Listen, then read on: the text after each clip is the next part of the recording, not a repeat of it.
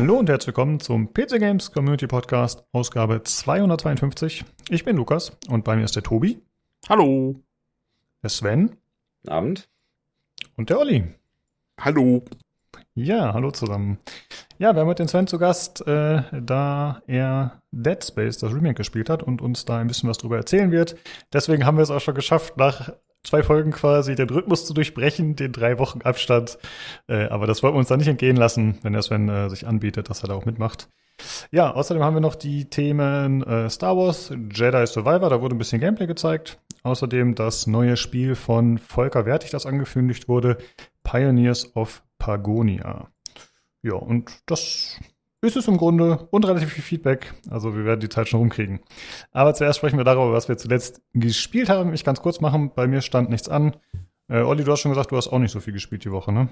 Nein, ich habe auch nur Dead Space in alt angeschaut, kann ich später was zu erzählen, aus 2008er. Mhm. Okay, Sven, du warst ja jetzt länger nicht da. Was spielst du so aktuell außer Dead Space? Ja, ich war kurz vor Dead Space, da war ich so in einem gewissen Halo-Fieber. Ich hatte mir dann hier zum letzten Steam Winter Sale, hatte ich mir die komplette Master Chief Collection mir angeschafft. War schon länger mal geplant und da konnte ich jetzt, weil der Preis so niedrig war, hatte ich kein Argument mehr dagegen und habe es mir dann einfach mal einverleibt und dann mit, ich glaube, Anfang Januar losgelegt und bin gerade richtig mittendrin. Musste dann allerdings hier, weil das Remake hat dann zum 27., also von Dead Space das Remake am 27. Januar dann erschienen, muss ich dann kurz vom Ende von Halo 2 Anniversary aufhören. Aber da setze ich dann jetzt die Tage in Anschluss nach.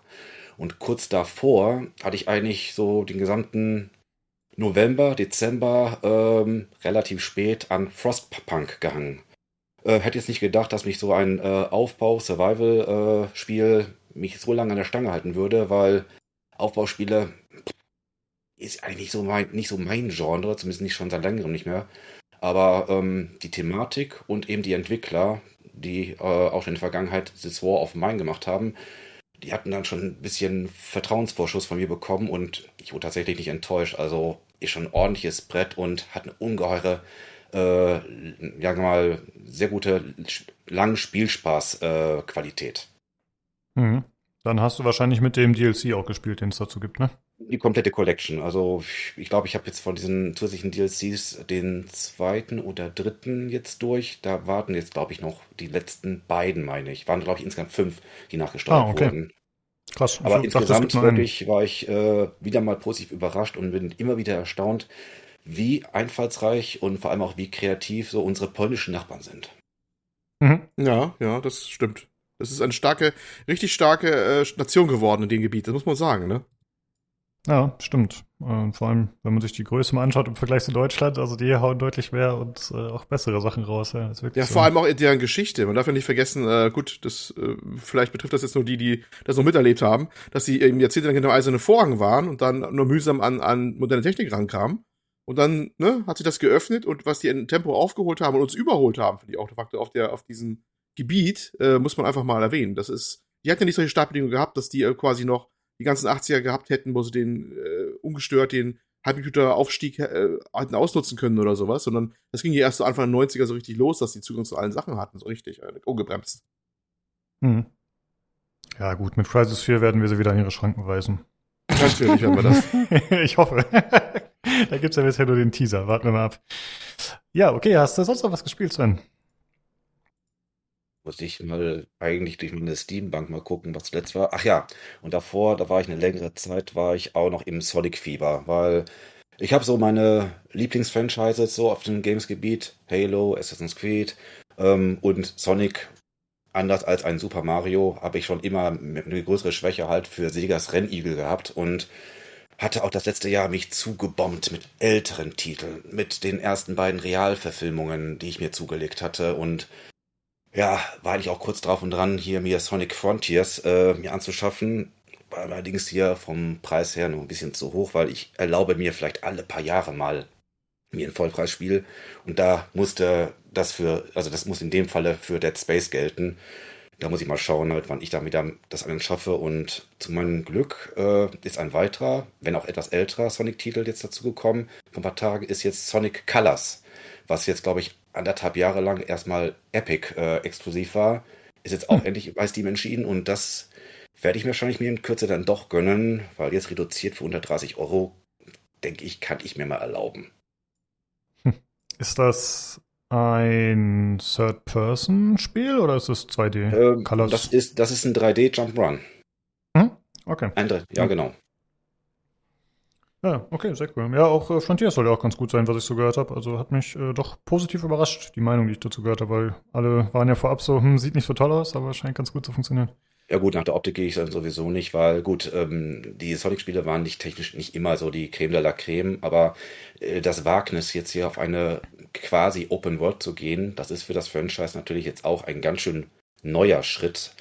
Bin selber gespannt, wie ich darauf selber reagieren werde, aber ich bin da ziemlich offen, weil eigentlich Open Worlds bin ich eigentlich immer gern zu haben.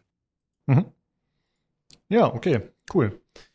Dann kommen wir noch zu Tobi. Was hast du zu berichten?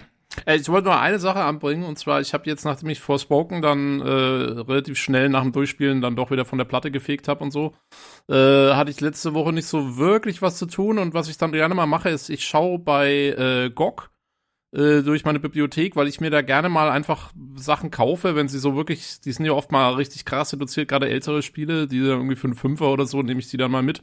Und hab's einfach in der Bibliothek liegen und gehe dann einfach mal so die Bibliothek durch, guck, was liegt da noch so rum, was ich irgendwie vielleicht nochmal spielen wollte. Und da ist mir ein Spiel aufgefallen, was ich tatsächlich ausprobiert habe jetzt mal. Und zwar Star Trek Hidden Evil.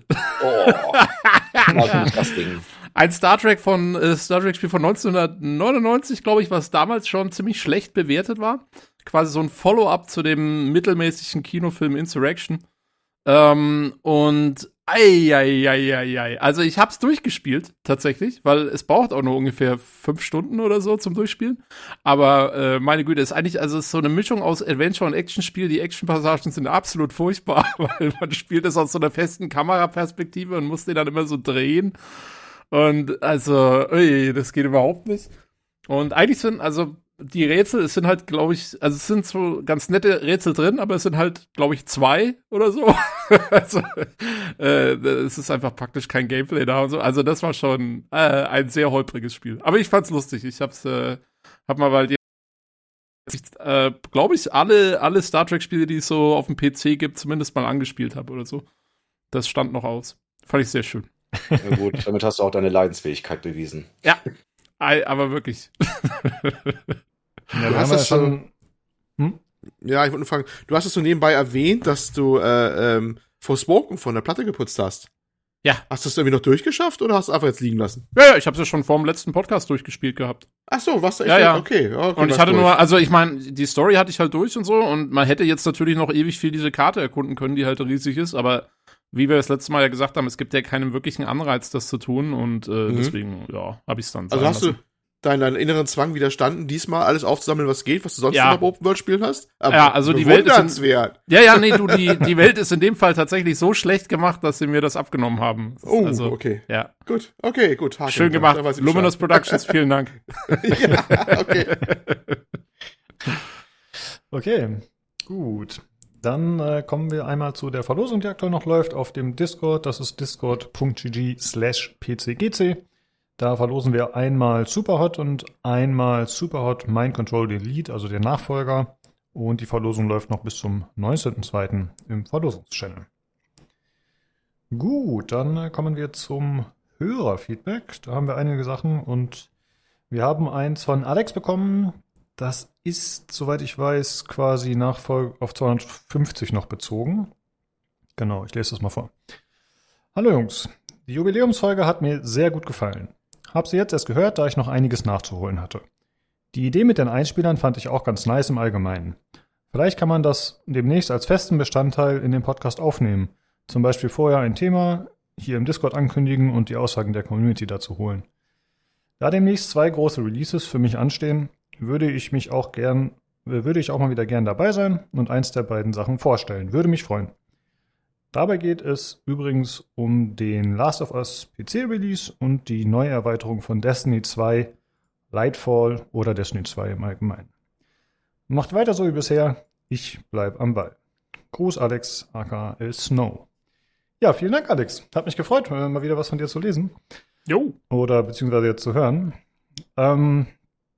Ich würde ganz gerne erstmal drauf eingehen mit den beiden Releases. Du bist natürlich auf jeden Fall jederzeit gern willkommen. Wenn du Lust hast, eins der beiden Spiele oder beide mitzubringen, wie es passt, können wir gerne gemeinsam drüber sprechen. Und ich muss aber jetzt dazu sagen, dadurch, dass wir jetzt diesen neuen Rhythmus haben mit den 3-wöchigen Geschichten, fällt es manchmal ein bisschen unter den Tisch. Also der Sven hat sich zum Beispiel nämlich explizit auch schon gemeldet. Ich glaube, das war schon vor 1-2 Monaten wegen Dead Space. Und habe ich gesagt, ja, klar, gerne, wir kommen da mehr oder weniger auf dich zu oder wir quatschen doch mal. Dann habe ich es natürlich prompt vergessen, deswegen haben wir jetzt hier diese Folge so dazwischen geschoben, weil ich fand es dann ein bisschen uncool zu sagen, jetzt haben wir jemanden, der sich schon quasi anbietet und dann können wir nicht mit dem sprechen, so, das wäre jetzt nicht blöd gewesen. Und deswegen die Bitte an dich, also wenn du eins von den beiden besprechen willst, dann melde dich einfach vorab nochmal, dann machen wir das irgendwie klar. Weil sonst könnte es halt theoretisch sein, dass es mir durchrutscht, so, das wäre schade. Ja. Deswegen sehr, sehr gerne. Kommt gerne vorbei, würden uns freuen. Und bezüglich der anderen Sache, also dass dir die Jubiläumsfolge gefallen hat, super, freut uns. Und ja, mit den Einspielern, das ist so eine Sache, da können vielleicht Tobi und Olli gleich was dazu sagen, so ein bisschen. Also ich finde es auch cool. Ich hatte auch die Idee schon mal vorab, so dass man das vielleicht öfter machen könnte. Aber ich glaube, es ist halt relativ schwierig umzusetzen, ne? Also weil die Leute, die wollen wahrscheinlich nicht immer was einspielen oder haben nicht immer was dazu sagen. Und ich weiß auch nicht, ob das für den Flow des Podcasts so gut ist, immer mit diesen Einspielern zu arbeiten. Wie siehst du das, Olli? Ja, die Idee hatten schon mehrere Podcasts. Manche machen es auch hin und wieder. Ich finde es generell auch in mehrerer Hinsicht ein bisschen problematisch. Zum einen, gut, einmal ist es auch mehr Aufwand natürlich. Also wir müssen jede von den Dingern erstmal bekommen. Dann müssen wir die erstmal gerade ziehen, ein bisschen so mastern und sowas, ein bisschen durchgucken. Jeder hat ja krass unterschiedliche Mikrofone, andere Aufnahmepegel. Und hast du nicht gesehen, müssen es reinschneiden. Und ich will jetzt nicht sagen, wir sind bekennend faul, aber es erhöht den Aufwand. Und jedes Mal das zu machen, ist schon ein bisschen mehr. Dann nimmt es auch in der Folge bis das Besondere. Also ich finde, das ist mal ganz schön, mit bestimmten Anlässen das zu machen. Ob man es jedes Mal machen muss, weiß ich nicht so unbedingt. Ne? Und irgendwann hat man es auch dann gehört und dann sind es wahrscheinlich immer dieselben 3 Leute, die dann eine Audionachricht schicken. Das ist zwar super nett, aber dann auch nicht mehr so abwechslungsreich. Also ich weiß nicht wirklich, ob sich das lohnt. Ansonsten habe ich da eigentlich nichts gegen, aber ich weiß nicht, ob Aufwand und Nutzen dann im Endeffekt über längere Sicht so ein gutes Verhältnis drüber stehen. Jo, ich finde auch. Also für Special-Folgen, so wie jetzt eben das Jubiläum, war es super cool. Hat voll getaugt. Aber jetzt zu normalen Folgen, glaube ich auch, ist dann, also wenn Leute über ein Thema haben, über das sie sprechen wollen, wie gesagt, kommt gerne vorbei. Machen wir dann so direkt, dann ist es auch, finde ich, cool. Dann kann man sich richtig drüber unterhalten. Und wie gesagt, so Einspieler, ja, ich glaube auch, das macht man eher so zu so speziellen Anlässen eben mal, oder? Das macht für mich auch am meisten Sinn. Ich hatte gerade mal kurz überlegt, vielleicht bei sowas wie einer Jahresausblicksfolge oder vielleicht sowas wie einer E3 oder so, ne? Dass man halt zu einer Show oder zu bestimmten Spielen, dass dann jeder mal sagt, hey, worauf freust du dich oder was hat dir am besten gefallen oder so. Vielleicht sowas könnte ich mir vorstellen.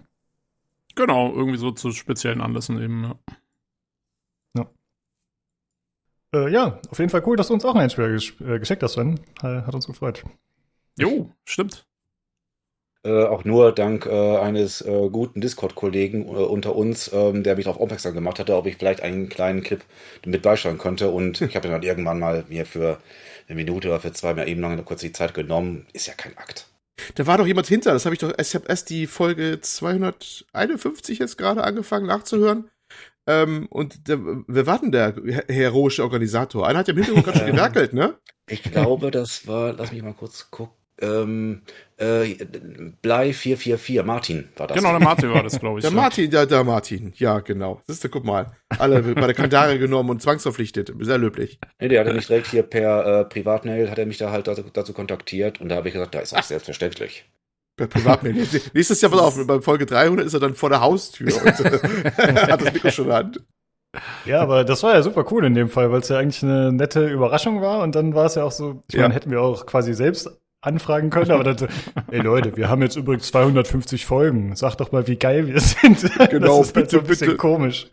Ne, also von daher war das schon sehr cool. Ja. Und hat gut gepasst und von der Menge, die reingekommen ist, war es auch ganz cool eigentlich, ne, für die Segmente. Hätte theoretisch auch doppelt so viel sein können, dann hätte man halt ein bisschen trainieren müssen, aber so war es wirklich, konnte man es gut einarbeiten, denke ich mal.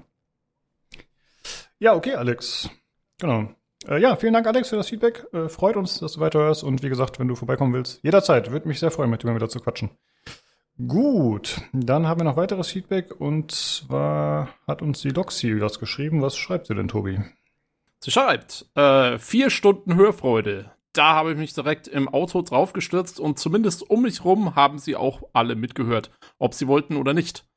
Dass Johannes der Täufer sich so nachhaltig auswirkt, hätte ich nicht gedacht. Wenn der ein Spin-Off bekommt, werde ich mich natürlich opfern und das im Voice streamen. Wer weiß, mit was für Perlen uns dieses Studio noch überraschen wird. Zu Forspoken habt ihr mir einen guten Überblick gegeben, aber spielen werde ich es nicht. Einmal, weil meine Technik das nicht hergeben würde und mich schon der Trailer nicht gepackt hat. Ja, okay, das kann man nachvollziehen. Ich frage mich gerade, also wenn sie uns im Auto gehört hat und alle drumherum, sind es dann andere Autos? Wie laut hört sie uns? Ich meine, wir wissen ja, dass wir auch C&C-Drehmaschinen übertönen können anscheinend. Aber das ist schon, das ist gut. Also, das möchte ich ja mal wissen. Ja, neues Qualitätsmerkmal. Wir übertönen sogar den deutschen Autobahnverkehr. Ja, genau. Selbst bei 200 auf der Autobahn noch. Ja, ich hoffe, die anderen Leute, die sie beschallt hat, die dann wahrscheinlich mit dem Auto saßen, dass sie dann während der Outtakes schon weg waren. Weil die waren ja letzte Folge. Ja, ich erwarte von der Loxi eigentlich, dass sie den Discord-Link hinten auf dem Auto drauf hat, mittlerweile so auffoliert, ja? Also mit unserem Discord-Logo. Das ist doch ein Minimum, oder? Gute Idee, ja. Finde ich auch. Ja, schön. Hoffentlich kommt da noch ein zweiter Teil dementsprechend, dass wir nochmal über Johannes sprechen können. Und ja, wie du geschrieben hast, Loxi, er hat sich schon gut integriert bei der Community. Auch bei den Leuten wie wir, die das Spiel nie gespielt haben. Aber es ist doch, ja, die Begeisterung steckt an. Ja, wir haben gerade schon über Martin gesprochen. Und der hat natürlich auch wieder was für uns. Was schreibt er denn, Olli? Ja, der gute Martin, haben wir doch gerade von ihm gesprochen, ne? Martin, ich würde mal sagen, der PC-GC-Podcast ist in Höchstform. Holla. 5 Teilnehmer, 4 Stunden, einwandfreie Tonqualität, super Stimmung und eine Mikrofondisziplin, die ihresgleichen sucht. Lukas, du warst so verblüfft, du musst erst mal nachfragen, was er meinte. Ne? Ich weiß, ja, was ist Mikrofondisziplin? Okay. Es ist schon verrückt, wenn ein 3€ Bioprototypt mich mehr hypt als ein 80€ Forspoken. Damit spielt er auf, glaub, hat das Jan erzählt? Hat er vorgestellt, ne? Dieses, ist ähnlich so ein bisschen wie Vampire Survivor ist, dieser kleine Titel, der da sehr viel Spaß macht. Kann sein. Ja, ja, darauf spielt er an, genau. Okay. Forspoken würde ich schon gerne spielen, aber nicht zu dem Preis. Ja, ich glaube, der Tobi würde jetzt zustimmen, was er so gerade erzählt hat. Jo, dann Hörerfragen an das Panel und die Community. Erstens, welche Aufgabe würdet ihr in einer Spielefirma am liebsten übernehmen? 2D-Grafiker, 3D-Modeller, Story-Quest-Schreiber, Cutscenes-Regisseur, Level-Designer, Programmierer, Musiker, Tester, Marketing oder Management? Jo, hau ich mal raus. Bitteschön, Leute. Also, ich kann mal sagen, ich würde ganz gerne so eine Mischung machen aus Story-Schreiber und Game-Level-Designer. So, dass ich quasi ein Level machen kann und dazu auch direkt die Story machen kann und die Quest, die dazu gehört und so. Sowas würde ich gerne machen. Auf jeden Fall, also eher den kreativen Bereich. Ich glaube, also jetzt ewig an irgendeiner Engine rumprogrammieren oder so will ich jetzt nicht. Also es klingt für mich so ein bisschen so, als würdest du möglichst viele Leute wegdrücken wollen, die dir irgendwas kaputt machen können. Genau. Sehr gut. Ich mach alles, Leute. Setzt euch zurück. Nee, also jemand anders kann gerne das Gameplay machen und so, aber so, keine Ahnung, wie dann das Level aussieht und wie die Story aussieht. Das, ja. Da brauche ich Kontrolle. Wow. Ja. Sven, was würdest du machen? Würdest du Tobi in die Quere kommen oder könntest du parallel was anderes machen? Ich glaube, da sehe ich keinen Kollisionskurs. Also ich glaube, ich würde mich mit der Rolle des Testers begnügen, weil für das andere habe ich leider keine sonderlich kreativen Ambitionen. Ich würde vielleicht sagen, ich bin vielleicht einer der unkreativsten Menschen überhaupt. Also, von daher, ich glaube, ich wäre für alle anderen Schwerpunkte, ich wäre, glaube ich, kein idealer Mann. Ich habe kurz überlegt und bei mir gibt es 2 Sachen. Also zum einen würde ich auch Questschreiber ganz cool finden oder Storyschreiber, aber ich stelle es mir gar nicht mal so einfach vor, wie man denkt. Ne? Man denkt immer, ja, die schreiben immer so K-Quests und das ist alles so, wirkt so unplausibel oder nicht kohärent. Aber ich könnte mir gut vorstellen, dass wenn man dann selbst daran sitzt und schreibt, dass man sich dann auch verrennt. So, ne? Dass man denkt, oh Mann, ich habe ja echt was Cooles geschaffen, was vielleicht gar nicht mal so gut angenommen wird. Aber ich hätte natürlich noch... Bitte? Ich wollte sagen, ich stimme dir zu. Ich glaube auch, dass das schwieriger ist, als man denkt. Vielleicht muss man da bei den Rockstar-Leuten angelernt werden, dann sperren die einen wieder ein. Und dann wird da im Think-Tank ordentlich geschwitzt und überlegt, ja. Ohne Klimaanlage. Ja. Genau. Und was natürlich bei mir noch wichtig wäre, aber das klingt ein bisschen weniger spannend und ich hätte natürlich jetzt auch keine große Kompetenz oder noch weniger als zum Schreiben, und zwar UI-Designer. Weil ich rege mich ja immer wieder auf bei Spielen, scheiß Portierungen, dass die Interfaces so kacke sind und dass man das alles besser machen könnte. Ja, und dann würde ich da vielleicht gerne mal ein bisschen die Schere ansetzen oder optimieren. Und da würde ich dann vielleicht zum gleichen Schluss kommen wie als Schreiber. Keine Ahnung. Mm, ja. Aber guter Punkt, ja. Hm. Olli, was machst du? Ja, ehrlich gesagt, das meiste wirkt für mich gar nicht so attraktiv. Sieht doch viel Arbeit aus. gleich rausgenommen.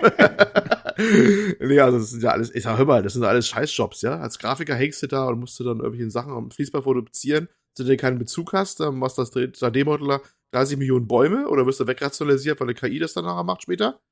Story-Quest-Schreiber, da sagt der Laufen, das darfst du nicht schreiben, das darfst du nicht schreiben und das verstehen die Leute nicht, lass es. Cutscenes-Regisseur ähnlich, Level-Designer, naja. Dann lieber Programmierer. Programmierer ist cool. Musik habe ich kein Talent für, Grafiker wahrscheinlich eh nicht. Tester ist ein Sklavenjob, den nehmen wir nicht. Programmierer ist schön, Technik mag ich immer gerne. Oder noch Management vielleicht. Dann lasse ich nachher einfach alle und streiche die Tantiemen ein. Das ist doch auch cool. Marketing, ja, das ist das Lügen, wie gut das Produkt ist. Nee, das gebe ich vom Management aus in Auftrag. Das ist viel angenehmer. Kann mich nach hinten zurückziehen. Also Programmierer oder Management, das ist mein Ding. Am besten beides. Ich programmiere den Programmierern immer zwischen. Das müssen sie dann nehmen, egal wie schlecht der Code ist. Und als Management entscheide ich das dann einfach. Wunderbar. Okay, geregelt. Also so eine Art Chris Roberts. Ich weiß nicht, ob der das so tut. Ich hätte jetzt eher gesagt, welche, wie heißt er nochmal, die jetzt vielleicht eine neue Staffel kommt? Die berühmt-berüchtigte deutsche Büroserie, ein Ableger ist der amerikanischen? Stromberg? Genau, ich bin der Stromberg des deutschen Entwicklungsgebung dann, weißt du? Das bin ja, der Papa, der Papa Olli macht das. Der Papa brockt das schon mal, lass mal, der Papa brockt. Ja, also das ist das. Ich dachte eher so Molyneux-artig. Aber ja, die haben beide ihren eigenen Appeal. Das ist vielleicht auch die sprechenden Leute, die sich da immer reinmischen, obwohl die ihre Hochzeit schon lange überschritten haben. Ich fange da gleich so an, weißt du? Ich überspringe den Schritt. Das ist genial, Jugend. Geh gleich in die fortgeschrittene Unfähigkeit ab 50 so ungefähr, grob. Ja, ich finde das ganz interessant, weil du es gerade gesagt hast, dass man dann anscheinend nur noch Bäume zusammentackert oder so an bestimmten Positionen. Und das ist ja teilweise wirklich so, ne? Man stellt sich das so vor, da ist jemand ein 3D-Modeler und der macht dann mal ein Haus und dann macht er eine Person und dann riggt er das mal. Nee, am Arsch. Ich habe eine Bekannte, die arbeitet beim größeren Entwickler und die macht nur Beleuchtung. Also nichts anderes. Ja, das klingt doch irgendwie lame, also. Ja, das ist hochspezialisiert teilweise heute. Also mit dem Beleuchten, das geht ja vielleicht noch, aber das ist wirklich so ein eigener, glaube ich, so ein Fachbereich, ein Unterbereich mittlerweile. Bei dem Ding, die kümmern sich wirklich nur um Lighting, also Beleuchtung und sowas, ne?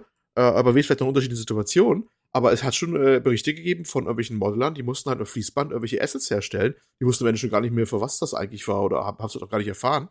Nur in dem Stil halt, so eine Vorlage und dann mach mal. Dann machst du dich halt da eine Kommode, dann machst du dein Bett zu, ob das dann Sims reinkommt oder ein Rollenspiel, hast du schon gar nicht mehr nachher gewusst. Manche weiß es doch, aber es ist eigentlich auch scheißegal, weil es halt nur eine Fließbandarbeit ist, ne? Und deswegen sind sie ja gerne manchmal auch in kleineren Teams, wo sie dann wissen erstmal, was das Produkt ist, sie haben Beziehung zum Produkt, die Programmierer sind gleich nebenan und wie das Produkt entsteht, das ist also ein Bezug zu. Und sie haben auch mal andere Aufträge, sie müssen auch andere Sachen mal entwerfen und sowas. Also ich stelle mir das teilweise nicht mehr spaßig vor, vor allem nicht in so einer Junior-Position, wo du ja natürlich immer derjenige bist, der die ganze Fließbandarbeit machen muss, ist doch klar. Ne? Also das ist, glaube ich, heute nicht unbedingt mehr überall ein Traumjob. Kommt drauf an, wo du landest. Mag auch von bis wieder sein, wie immer im Leben, im Berufsleben. Ne? Aber ist vielleicht nicht immer alles so auf Rosen gebettet, wie man denkt. Naja, ist schon sehr romantisiert, wenn man erstmal denkt, was man da so machen kann wahrscheinlich, aber wenn man dann erstmal in der Realität da aufschlägt und dann wird man verheizt irgendwie, das kann ich nicht. Ja eben, dann hast du noch Crunch und so, also ja. Und da bist du ja noch gut dran. Ja, okay. Dann kommen wir doch mal zu der zweiten Frage. Ja, stimmt. Hatte ich schon fast gedacht, dass es eine zweite gibt. Habt ihr schon einmal einen NPC angelogen, um ihm nicht weh, in Anführungsstrichen, zu tun? Also, wenn ihr eine Quest bekommt, einen Verwandten zu suchen, der Vermisste aber ein grausames Ende fand, sagt ihr dann zum Beispiel der Mutter die Wahrheit oder wählt ihr den Dialog mit einer tröstlichen Halbwahrheit aus? Ja, denn? Also, euer Gewissen ist gefragt. Das, Tobi. Also, das geht ja schon mal meistens gar nicht, oder? Da musst du erstmal ein Spiel finden, wo du es machen kannst. Wenn man die Wahl hat, glaube ich, sage ich schon meistens die Wahrheit. Mir fällt nicht so viel ein. Also, mir fällt eine Situation ein in Mass Effect 1, wo ein NPC seinen Bruder sucht für eine Nebenquest und den findest du auch, der ist tot und da kann man, glaube ich, auch sagen, er ist tot oder man hat ihn nicht gefunden. Da sage ich dem Typen schon, was los war. Das ist jetzt so das Einzige, was mir gerade einfällt in dem Bezug. Schwierig. Sonst wüsste ich gar nicht, wo man da groß die Wahl hat vielleicht. Und weil normalerweise, also wenn du NPCs anlügst in so einem Knights of the Old Republic oder so, dann ist halt die Lüge immer gleich die böse Version. Also dann machst du es ja je nachdem, ob du gerade den bösen oder den guten Charakter spielst. Also dass man wirklich so das relativ neutral auswählen kann, weiß ich nicht, kommt das selten vor eigentlich, glaube ich. Jo. Sven, wie siehst du das? Schonungslose Wahrheit oder die nette Lüge? War ich jetzt gefragt? Ich habe gerade den Ansprecher nicht verstanden. Oh, ich hatte Sven gefragt. Achso, Sven. Das habe ich auch nicht gehört. Ja gut, ich spiele nicht so oft RPGs oder irgendwas anderes hier, was sehr viel Multiple Choice in Dialogen erlaubt. Aber wenn, glaube ich, würde ich in die alte Marotte fallen. Und ich bin so ein typischer Good-Guy-Spieler. Also ich kann einfach halt nie den Bösen darstellen oder irgendwie versuchen, halt das letzte Arschloch von mir zu geben. Also ich glaube, ich würde irgendwie versuchen, immer so ein Mittelding zu finden oder ansonsten auf so eine etwas beschwichtigende Art. Also sprich halt, es etwas leichter, den NPC zu machen. Also ich denke mal, so knallhart die Wahrheit, ja, ist so, das wäre nicht so mein Ding, sondern ich versuche da ein bisschen einfühlsamer auf die emotionale Ebene da einzusteigen. Ganz einfach halt, weil ich so ähnlich ticke auch, also ich kann einfach halt nicht so drauf los und dann sagen halt, ja gut, der ist tot und ist halt so, lebt weiter und so. Nee, also ich versuche da eigentlich mehr oder weniger halt als Figur, sag ein bisschen zu glänzen. Ja. Also ich kann mich da nicht spezifisch erinnern, dass ich sowas mal erlebt hätte, aber ich behalte mir vor, dann das zu machen, was ich gerade in der Situation am besten finde. Also ist ja doch immer situativ, was so vorkommt und ich spiele auch meistens den Good Guy, aber das sind ja jetzt eigentlich beides Positionen, die man dann rechtfertigen kann, wenn man so eine nette Spielweise nutzt. Deswegen, ich sag mal, ja, habe ich schon mal gemacht, aber ich weiß leider wirklich nicht, wo, wann. Okay, Olli. Also ich habe jetzt auch nicht Buch geführt. Ich bin der Meinung, diese Situation kam schon mal häufiger vor. Mass Effect ist mir auch eingefallen. Also da gab es das auch. Ich habe jetzt gar nicht mehr genau gewusst, was, aber das kennt ja Tobi immer so auswendig, die ganzen Missionen anscheinend. Aber ja, bei anderen Sachen kam es auch mal so ähnlich vor. Ich glaube, dass ich dann immer so sage, ja, lebt damit. Na, also ich glaube, dass ich immer ehrlich bin, aber ehrlich gesagt, wüsste ich es gar nicht mal. Vielleicht bilde ich mir das auch nur ein, dass ich so ein harter Hund bin. In Wirklichkeit drückst immer rum und sage, nee, den gibt's hervorragend. Ne, der lebt jetzt auf einer grünen Wiese und ist jetzt willst du nie wiedersehen, aber den geht's ja ganz gut. Ne, das auf der Farm. Genau, auf der Farm. Upstate. Auf der Farm aufgezogen, geht's ganz hervorragend, hat 3 Kinder und überhaupt. Und denk einfach an ihn. Und aber es ist Geheimagent geworden und darf sich nicht mehr melden. Ne, aber geht's ganz hervorragend. Ich habe keine Ahnung, was ich da getan habe. Ich bilde mir ein zu sagen, immer lebt damit, ja. Ja, ich denke mal, man ist ja dann schon auf RPGs angewiesen, wie der Sven das gesagt hat. Ne? Also ich könnte mir vorstellen, dass ich zum Beispiel bei Divinity, dass es da solche Situationen gab, halt bei den Spielen, wo man dann wirklich auch ja, dementsprechend umfangreiche Redeoptionen hat und die vielleicht auch nicht so eine gut-böse Struktur haben, wie das jetzt bei Mass Effect ist. Sondern ne, du kannst halt machen, was du willst und dann wirst du schon sehen, was passiert. Aber es ist jetzt nicht so, dass du das irgendwie vom Spielsystem vorgegeben bekommst. Ich glaube, dann hat man da gute Chancen, sowas zu erleben. Ich wollte mal noch kurz gucken, was der Martin geschrieben hatte dazu, weil er beantwortet die Frage auch immer selbst. Mal gucken, ob er ein konkretes Beispiel hatte. Oh, okay. Er sagt, nö, das Ergebnis zählt. Also, er hat ihn noch niemand angelogen. Oder beziehungsweise er hat noch niemanden geschont. So. Okay. Ja, vielen Dank. Bezüglich der Sachen, die Martin noch geschrieben hatte mit dem Mikro, da sind wir schon relativ umfangreich darauf eingegangen in dem entsprechenden Channel, im Feedback-Channel. Ihr hattet schon gesagt, dass ihr beide da doch das ein oder andere Mal wenn es sinnvoll erscheint, die Schere ein bisschen ansetzt oder irgendwas glatt bügelt oder vielleicht irgendwen mal mutet oder so, dass es ein bisschen sauberer hinten rauskommt, ne, Tobi? Jo. Also ja, ich find's schön, dass er dann geantwortet hat und gesagt hat, ja, also daran merkt man unsere wahnsinnige Professionalität.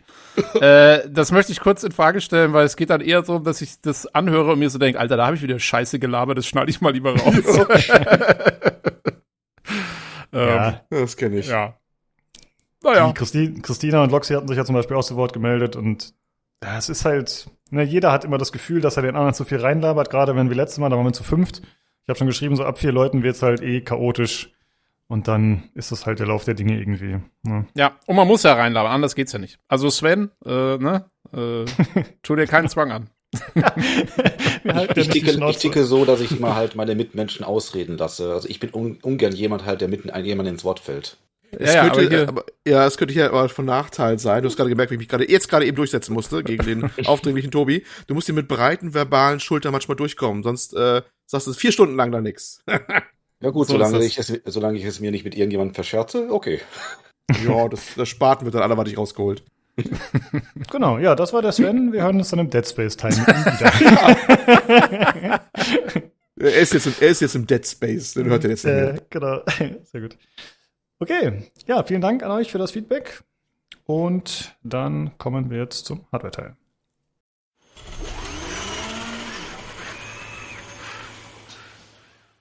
Hallo, da bin ich wieder und bei mir ist der Nino. Servus. Und außerdem der Jan. Ja, hallöchen. Hallo, da sind wir alle 3. Sehr gut, das hat schon mal hervorragend geklappt. Ja, wir haben ein bisschen Hardware-Themen. Ich weiß ehrlich gesagt gar nicht, was die Jungs vorbereitet haben heute. Ein bisschen Kleinzeug, Consumer News, glaube ich, wenn ich das richtig sehe. Aber wir sprechen erstmal darüber, was zuletzt gespielt wurde. Und Jan, ich habe gesehen, du hast dich wiederholt in Forspoken eingeloggt. Was ist da los? Ist abgestürzt. Achso, das ist ja direkt die Überleitung zum nächsten Thema. Also sprich, achso, du hast in meinem Steam diese Meldung bekommen mit, hat Forspoken gestartet, oder was? Genau, ja. Ja, ich hatte für eine Woche oder so, hatte ich tatsächlich ein RAID-0-System installiert. Also ich hatte quasi im BIOS, habe ich ein RAID-Array gemacht. Ich habe ja 2 identische SSDs. Habe dann RAID 0 heißt quasi, es wird die Dateien werden aufgeteilt auf die 2 SSDs und dann ist die Geschwindigkeit halt brachial gut. Klammer auf, ist praxisrelevant, ist gleich 0. Aber im Benchmark ist halt extrem große Zahlen, deswegen habe ich es gemacht. Ich wollte das irgendwie haben. Und Forspoken hat Direct Storage. Und Direct Storage funktioniert über eine PCI Express API und nicht über ein RAID 0 Array. Und das fiel mir dann ein und wollte ich das testen, ob Forspoken das kann. Stellt sich raus, Forspoken ist nicht auf RAID 0 programmiert und stürzt einfach ab, ohne irgendwas zu machen. Man kann es auch ausschalten mit einem Befehl, aber es passiert einfach nichts. Und das ist der Grund, wieso ich Forspoken gemacht habe. Das ist auch der Grund, wieso ich Windows jetzt nochmal neu installiert habe. Wieder auf einer normalen Platte. Und meine nächste Herangehensweise ist dann wahrscheinlich einfach das Storage Spaces Feature von Windows zu nehmen. Fuckt mich ein bisschen ab, dass es dann immer noch ein C-Laufwerk gibt und dann noch ein großes D-Laufwerk. Aber ich hätte es schon ganz gerne gehabt, wenn das alles auf C irgendwie vereint wäre. Wo ich meine, in Windows wenn ich einfach in der Windows-Installation sagen könnte, hier, nimm doch einfach alle Laufwerke, die du hast, kloppt dir einfach zusammen, ist mir egal, sei schnell, aber nee, geht's nicht. Also lange Rede, kurzer Sinn, ist schwierig, ich würde davon abraten.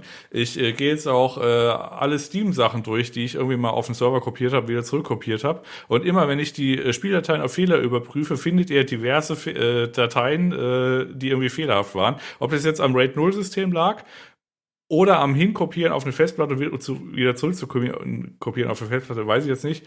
Auf jeden Fall, es ist für den Privatanwender, dadurch, dass es kein Mensch erwartet, dass man die Idiotie besitzt, ein RAID-0-System aufzusetzen, würde ich tatsächlich davon abraten. Ich finde es gut, dass wir mittlerweile so weit sind, dass du die Probleme, die normalerweise eh nur du hast, anfängst selbst zu verursachen. Finde ich gut. Ey, die Debug-Krone will verdient werden, denke ich mal. Also entschuldige mal, die Benchmarks, die waren hervorragend, die ich da gefahren habe. Ich habe mehr als gestaunt. Ich habe mit riesigen Augen davor gesessen und mir gedacht, was zur Hölle hat er angestellt? Ja, und dann war die Antwort RAID 0 und ich habe auch direkt die Quittung dafür bekommen. Das war sehr traurig und deswegen habe ich Forspoken gespielt. Okay. Ja. Ansonsten habe ich gar nicht so viel gespielt. Ich habe Dead Space ein bisschen gespielt, aber da redet ihr im Hauptcast drüber. Ich habe nur die ersten 4 Kapitel gespielt. Ist halt ein altes Ding, was jetzt halt wieder hübsch aussieht. Ich habe da nicht wirklich viel Redebedarf für. Ich finde es irgendwie ganz cool. Das war's. Und das war's schon bei dir spielerisch. Ja, ist korrekt. Okay, gut. So, und dann, Nino, kommen wir zu dir. Ich habe es gerade schon angedroht. Wir wollten wissen, was du getrieben hast mit dem Bernhard. Du hast irgendeine community-bildende Maßnahme gemacht. Ich habe überhaupt gar keine community-bildende Maßnahme gemacht. Bernhard hat gesagt, ich komme vorbei und bringe dir Dinge. Und dann ist er vorbeigekommen mit seiner älteren Tochter und hat mir Dinge gebracht. Und dann gab es bei uns Essen. Polofino mit Reis. Und dann sind wir noch eine Runde Lada gefahren. Und meine beiden Jungs haben seine Tochter verträumt angehimmelt und wir haben uns nett unterhalten. Dann haben wir ein paar Hardware-Sachen getauscht und dann ist er wieder gefahren. Ah, okay, das klingt sehr cool. Ja. Ich hatte vorhin mit ihm geschrieben, er hat direkt berichtet, dass ihr Lada gefahren seid. Das ist richtig. Auch für ihn das Highlight. Auch Bernhard hat dich wahrscheinlich verträumt angeschaut während der Fahrt. Ja, okay. Cool. Bernhard hat sich wie jeder, der mit mir Lada fährt, am Angstgriff festgehalten und hat sehr, sehr stark nach geradeaus geschaut. Dürfte denn auch mal jemand deinen Lader fahren? Oder ist doch, ne, natürlich, die trauen sich bloß immer nicht. Also auch Bernhard wollte nicht selber fahren. Kommt dann mit solchen Ausreden wie, ich fahre sonst eine Automatik, bla bla. Und so ein Lader ist ja eins vor, dass du Zwischengas geben musst beim Schalten. Und alleine der Schaltknauf ist ja ungefähr 80 Zentimeter lang und ist nicht ganz so einfach, alles zu bedienen. Aber Philipp ist ja mal gefahren, so noch 500 Meter. Okay, ja, sehr cool. Wie sieht es spielerisch aus? Was hast du getrieben? Hogwarts, aber da sprechen wir nächste Woche drüber. Kann ich darüber reden. Ich lebe in einer Welt, die woanders ist. Ich hänge fest in Hogwarts. Ich möchte auch wieder zurück. Jetzt. Okay, ja, wir werden das hier so kurz und angenehm wie möglich für dich gestalten. Ja, dann habe ich noch EFT gespielt. Loxy ist mit uns mitgelaufen. War ganz witzig, sind viel gestorben, alles cool. Oh, sehr gut.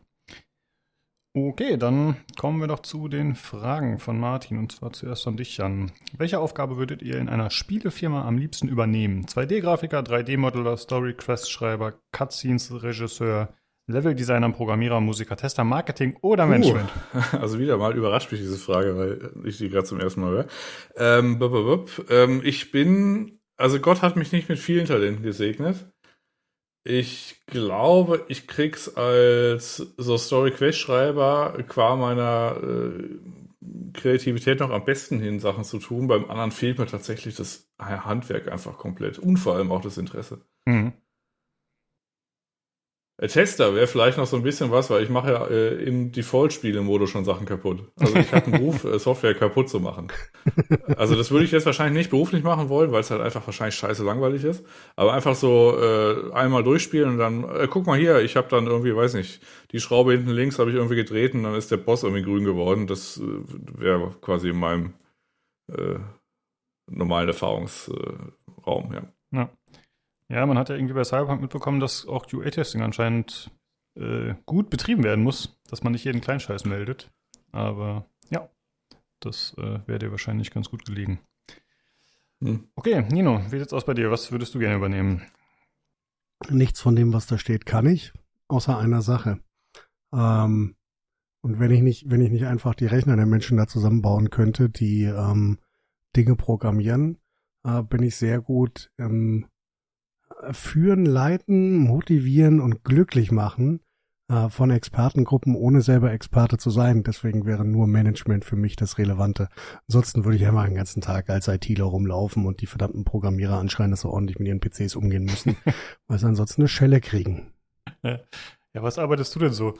Ja, also ich arbeite an Diablo 4. Was machst du? Ich baue die Computer zusammen. Okay, dann die nächste Frage für Jan. Habt ihr schon mal einen NPC angelogen, um ihm nicht weh zu tun? Wenn ihr eine Quest bekommt, einen Verwandten zu suchen, der Vermisste aber ein grausames Ende hat, sagt ihr dann zum Beispiel Mutter, die Wahrheit, oder wählt ihr den Dialog mit einer tröstlichen Halbwahrheit aus? Muss ich wieder an das Kind in Dragon Age Origins denken geworden. Ja, ich habe Hilfe, ich habe Probleme. Ich so, hau ab. Dann ist es weggegangen, habe ich später den Muttertod gefunden. War okay für mich. Tatsächlich bei, ich glaube, das war Dark Souls 3. Ich glaube, das ist der DLC, das ist der Ludwig. Der sitzt da so dann am Ende, wenn man ihn niedergerungen hat, was echt ein harter Boss ist. Und dann fragt er so, ob quasi das, was er getan hat, ob das so in Ordnung war. Und dann sagst du einfach, ja, weil wäre auch sonst zu grausam. Ist das der... Das würde mir jetzt spontan einfallen, ja. Also, weil du kannst ihm dann sagen, so, im Angesichts oder auf dem Sterbebett, dass es quasi alles vergebens war, aber du kannst auch einfach lassen. Ist das Ring City oder welcher DLC ist das? Nee, das ist... Ach nee, warte mal, das war nicht Ludwig, das war Bloodborne, Entschuldigung. Okay. Bloodborne war das, Ludwig, ja. Dann kenne ich den tatsächlich nicht, das ist... Ja, Old Hunters DLC, und dann gibt es hier diesen Ludwig, wo es auch dieses Ludwig-Schwert gibt, ich glaube, so heißt der. Und am Ende liegt er halt so komplett zerstört da, und das ist halt auf die Frage, reduziert sich das dann, ob das quasi, was er gemacht hat, ob das quasi wirksam war, und du kannst ihm dann einfach sagen, ja, oder weil... Warum nicht? Okay. Ja. Nino, wen hast du in Gothic angelogen? Oder was war es bei dir? Alle. Grundsätzlich. Nein, ich bin tatsächlich extrem harmoniebedürftig in Spielen. Und versuche, die Wahrheit zu leben. Ja, sehr gut. Löblich. Gut, dann kommen wir zu den Hardware-Themen.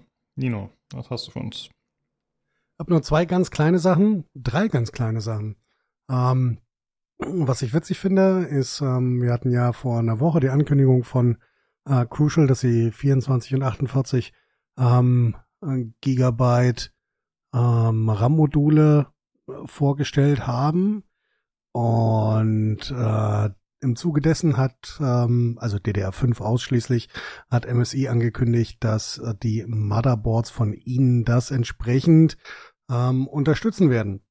Hinzu kommen noch, dass es irgendwann mit großer Wahrscheinlichkeit 96 GB DDR5 RAM-Module geben wird. Fun Fact, das führt dazu, dass laut Intel die entsprechende höchste Kompatibilität mit ihren Raptor und Alder Lake CPUs köstliche 192 GB DDR5 sein werden. Und das finde ich toll. Da bewegen wir uns in schönen Sphären, von denen ich nicht weiß, wozu man sie braucht. Aber vielleicht hat Jan irgendwann, ich denke, Jan wird irgendwann eine Möglichkeit finden, das nicht nur zu verwenden, sondern auch irgendwas Hartes damit anzustellen. Hi, Probleme, die nur ich habe ich tatsächlich vor, am Freitag oder so geschafft, als ich mir diese ganzen Wallpaper irgendwie aus Flickr gekratzt habe, um dann irgendwie die auf 16:9 zu resizen. Und die habe ich in meinem Anflug jugendlichen Leichtsinns tatsächlich einfach in Affinity Foto geballert. Und als ich da so 80 Fotos reingemacht habe, waren meine 32 Gigabyte tatsächlich voll. Und das System war extrem langsam. Und dann musste ich so, ich sag mal so in 40er, 50er Stacks agieren und nicht mehr so alles reinballern. Und das war dann der Moment, wo ich dann, also normalerweise kann man an der Stelle zu Protokoll geben, 16 wird langsam, kommen wir vielleicht auch später noch zu, bei so Spielen wie Hogwarts Legacy tatsächlich knapp, teilweise, wenn man irgendwie ganz viel Zeug noch nebenbei offen hat. 32 ist man aber noch auf geraume Zeit safe, wenn man jetzt nicht gerade versucht, in Infinity Photo 80 Fotos gleichzeitig zu bearbeiten zu wollen. Also, oder halt irgendwelche anderen Anwendungen, die halt extrem Arbeitsspeicher brauchen. Aber wenn man halt normal zockt oder so, dann ist 32 eigentlich seit Jahren, ich glaube, ich habe 32 verbaue ich seit 2016, weil es billig war oder so. Da habe ich mich geweigert, 16 zu holen, weil 32 so günstig war. Und seitdem verbaue ich einfach 32, weil es halt ich aktuell nicht mehr brauche. Ja. Wo du das gerade erwähnst mit Hogwarts Legacy und dem RAM, da habe ich mal eine Frage an euch jetzt einfach reingeschmissen. Und zwar, ist das nur eine subjektive Wahrnehmung von mir oder werden die Spiele generell immer schlechter optimiert für die Hardware, die man am PC so hat? Wie kommst du denn darauf? Ja, weil ich immer das Gefühl habe, dass sie alle technische Probleme haben, obwohl wir ja natürlich so eine gute Hardware wie nie haben. Aber irgendwie läuft nichts mehr gefühlt. Ja, aber wer hat denn technische Probleme? Forspoken. Ich glaube, Hogwarts läuft auch nicht wirklich bei allen so gut. Erstmal zwei Punkte. Die Spiele erscheinen nicht ganz so fertig wie früher, logisch, weil du einfach die Möglichkeit hast, Dinge schneller nachzupatchen und sauber nachzupatchen in einer relativ kurzen Zeit, was auch solche Dinge wie Day-One-Patches oder so halt, die Option hattest du früher nicht. Dafür sind die Spiele aber auch deutlich komplexer. Also das ist hier nicht, was weiß ich, Doom. Ja, Da passiert deutlich mehr, die Spiele sind größer, die Komplexität der Programmierung und der Engine ist halt deutlich größer. Das bedingt das schon. Und die meisten, die Probleme haben grundsätzlich immer ein Problem mit ihrer Hardware, in welcher Form auch immer.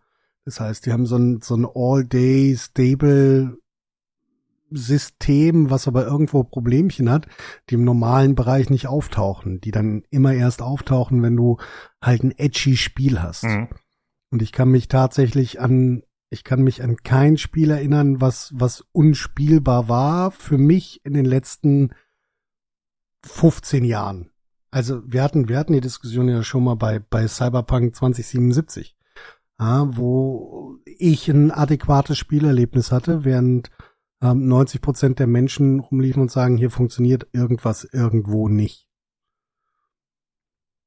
Ich weiß nicht, wie es Jan da geht, aber und ich meine, ich kenne die Forspoken-Story nicht. Ja, die ist ungefähr so ähnlich. Also sprich, also das, was Nino hier meinte, es gibt ja immer so Leute, die so ein bisschen an den Sachen rumtwiegen, also bei AMD-Grafikkarten, weil es halt ein Treiber ist und wenn man Afterburner installiert ist, dann weiß ich, dann kommt man halt 2 Jahre lang aus mit irgendwie 200 Megahertz oder so plus auf der Core-Clock-Kurve. Das ist stabil. Auch bei irgendwelchen Belastungstests oder so. Aber dann kommt halt irgendwann mal ein Titel, ist halt nicht mehr stabil. Und so ein Titel ist tatsächlich dann tendenziell so die neuen Sachen. Also Forspoken ist so ein Ding. Insbesondere bei einer NVIDIA-Karte mit DLSS, mit FSR geht's absurderweise, aus irgendeinem Grund. Wahrscheinlich, weil irgendwie die Tensor, wie auch immer. Und Dead Space Remake ist tatsächlich auch so ein Ding. Das ist ein Unreal Engine 4 Titel. Und da gibt's auch manchmal so Freak-Accidents, wo halt einfach dein Overclock, was einfach auch, weiß ich, durch irgendwas durchgelaufen ist, das geht halt nicht mehr. Da musst du halt wieder Stock laufen lassen. Wenn es dann Stock nicht geht, dann muss man nochmal gucken. Aber in der Regel geht's dann. Und das ist halt der Grund, wo dann die Leute immer sagen, ja, aber es funktioniert doch alles, aber wenn man es halt richtig drauf anlegt, dann funktioniert es halt doch nicht. Und die meisten übernehmen sich auch mit ihren Settings. Ah, und denken, aber hier muss doch Ultra gehen. Ich habe doch eine 3090. Nee, das ist halt vorbei, wenn du auf 4K spielen willst. Das ist halt einfach rum. Ja, das ist vielleicht noch der andere Vektor, den Lukas vielleicht meinte. Also sprich, wenn man sich so die Systemanforderungen so anschaut, gerade von, weiß ich, diesen neueren Titeln, die jetzt kommen, die halt auch Next-Gen für die Konsolen exklusiv sind, also Current-Gen, also PS5 und so weiter. Die sind ja schon signifikant stärker als das, was man eine PlayStation 4 oder eine Xbox One oder wie immer der Bums hieß, mal geliefert hat. Und dann kommen halt so Sachen wie zu, die Konsolen, die haben halt 16 Gigabyte quasi an Textur und sonstigem Speicher. Das ist zwar bei denen zusammen, aber wenn es halt einfach nur so, ich sag mal, lieblos rüberportiert wurde, dann musst du halt da schon auf der PC-Welt signifikant mehr Hardware draufwerfen, damit das halt irgendwie ein flüssiges Spielerlebnis wird. Und in der PC-Welt ist ja immer nie jemand zufrieden mit 30 Frames. Da ist man ja immer gerade mal so zufrieden, wenn man es mit 60 hat oder 90 oder am bestenfalls über 100. So, wenn man jetzt sich aber diese Settings anschaut und dann einfach ein paar Regler nach rechts dreht und dann aber feststellt, okay, für 4K ist eine 4090, was echt eine absurd schnelle Grafikkarte ist, die ja auch gerade erst veröffentlicht wurde. Und das war offensichtlich das Target für 60 Frames auf 4K in höchsten Einstellungen. Das ist dann schon, wo man so denkt, okay, wie viele Leute haben die Karte? 1%, nicht mal weniger, ne? Und dann musst du halt immer gucken, okay, skaliert deine Engine so weit runter, dass du auch für alle anderen, die vielleicht eine Karte mal in den letzten 3 oder 4 Jahren gekauft haben, vielleicht noch ein adäquates Spielerlebnis haben. Und daher kommt, glaube ich, so ein bisschen die Frustration in Anführungszeichen, dass man dann irgendwie so dasteht und denkt, okay, es sieht schon gut aus, Aber man hat natürlich immer so diese bohrende Frage im Hinterkopf, mit ein bisschen Optimierung geht's nicht vielleicht, wenn man auch vielleicht ein paar Effekte oder so runter macht oder ein bisschen anders oder ein bisschen besser optimiert, in Anführungszeichen, kriege ich dann nicht doch mal irgendwie 20% mehr oder so, dass ich dann irgendwie mit meiner, 3 Jahre alten Grafikkarte vielleicht doch mal schon mal im WQHD irgendwie, an die 70, 80 irgendwas Frames kommen sollte. Das ist tatsächlich was jetzt gerade bei den gerade aktuellen Titeln so ein bisschen hinten runterfällt, dass man das mit, schwächerer Hardware tatsächlich noch funktional nutzen kann. Hogwarts Legacy ist ein bisschen besser als Forspoken, so wie ich den Eindruck habe. Aber Forspoken mit einer 8 GB VRAM-Grafikkarte war halt einfach für mich einfach kaputt. Ja, okay. Ich hoffe, dass Unreal Engine 5 da mit besserer Verbreitung irgendwas bringt. Keine Ahnung, ob das Wunschdenken ist oder nicht, aber mal schauen. Ja, okay, ich danke euch. Da habe ich euch ordentlich derailed und vom eigentlichen Thema abgebracht. Nö, ist ja auch okay. Ich überlege gerade bei Unreal Engine 5, also die Unreal Engine 5 hat ja dazu geführt, dass Fortnite ein bisschen hardwarehungriger ist. Was er gemacht hat, ist diese ganzen LOD-Pop-Ins oder so. Das ist halt mit sowas wie Nanite ist halt geil, dass es halt weg ist. Oder halt auch das Lumen, das ist ein bisschen so, so eine Software-Raytracing, was aber auch Hardware-Beschleunigung unterstützen kann. Also sag's mal so, also ich freue mich mehr auf Hardware, auf Unreal Engine 5 Titel als auf die zuletzt herausgekommenen Vierer, sagen wir's mal so. Ja, Skalierbarkeit ist bei denen ja irgendwie mal ein großes Stichwort, ne? Da kann man halt hoffen, dass das irgendwie dann alles ein bisschen besser funktioniert. Ja, das hilft einfach, wenn du dann nicht irgendwie so eine, 50-Meter-Kante hast, wo irgendwie der Baum sich dreht oder so. Das hat ja auch schon Rockstar mit GTA 5 tatsächlich hinbekommen, dass wenn man das irgendwie hochdreht, dass es ein sehr ruhiges Bild ist, wenn man das so durch die Gegend fährt, weil man eben weil die halt dieses LOD-Pop-In ziemlich gut im Griff bekommen hatten, mit der eigenen Engine. Ja. Na gut, Nino, dann fahren Sie fort. Dankeschön. Das Wichtigste, was ich noch sagen wollte, war, Intel hat einen RGB-Mauspad rausgebracht. Und darüber bin ich einfach so froh, dass ich sie im Podcast erwähnen möchte. Wie heißt das Mauspad? Wie das heißt? Ja. Alter, du fragst mich sagen. RGB Arc Alchemist Mauspad. Ah, danke. Und es leuchtet außenrum. Und es steht groß Intel Arc unten links in der Ecke. Und auf dem Werbeposter dazu ist eine 3-Euro-Tastatur drauf. Und es ist ein bisschen wellig auch auf dem Werbefoto. Es ist sehr wellig auf dem Werbefoto. Das muss man auch zugeben. Das ist vielleicht nicht ganz so gut. Aber wer bin ich? Das sind diese ergonomischen Tastaturen. Nee, das ist keine ergonomische Tastatur. Das ist eine 3-Euro-Tastatur. Nee, eine Tastatur, die in der Herstellung weniger als $1 kostet und die ist früher zu HP-Rechnern, die du fürs Büro gekauft hast, dazu gekriegt hast. Okay. Ja genau, HP oder Dell, da gibt es immer die Tastatur genau dabei. Da habe ich immer noch irgendwo im Keller liegen, so als Notfalltastatur, wenn man irgendwie doch mal eine Tastatureingabe machen muss auf einem Headless-Server oder so. Ja. Gut. Ja, können wir direkt bei dem Thema bleiben, nämlich Intel Arc, die YouTuber haben sich irgendwie versammelt, ich weiß nicht, ob da nochmal irgendwie Geldströme oder so, weil es haben sich verdächtig viele YouTuber versammelt und haben nochmal geguckt, wie die Arc-Treiber sich so entwickelt haben. Stellt sich raus, haben sich ganz gut entwickelt, also gerade für ältere Titel, wo es in Anführungszeichen egal ist, wenn es grundsätzlich läuft, also ob man 600 oder 400 Frames hat, ist wurscht. Aber haben viel Potenzial für die Karten, sind auch noch letztens mal im Preis gefallen. Und jetzt ist quasi Intel mit den Arc-Grafikkarten so alleine auf weiter Flur, was irgendwie so, 200 bis 300, 400 Euro Grafikkarten irgendwie so angeht. Und, wer fällt mir da immer ein? Ach so, hier, der Cracky von Ravioli, der ist ja auch immer ganz begeistert, wenn es um den AV1-Encoder geht. Jetzt haben diese anderen Karten mittlerweile auch, aber, wenn man halt einfach so seinen, YouTube-Sachen oder was auch immer man an Videobearbeitung hat, dann einfach so durch so einen Hardware-Encoder jagen kann. Das ist schon ein cooles Ding. Also, die Entwicklung ist durchaus positiv.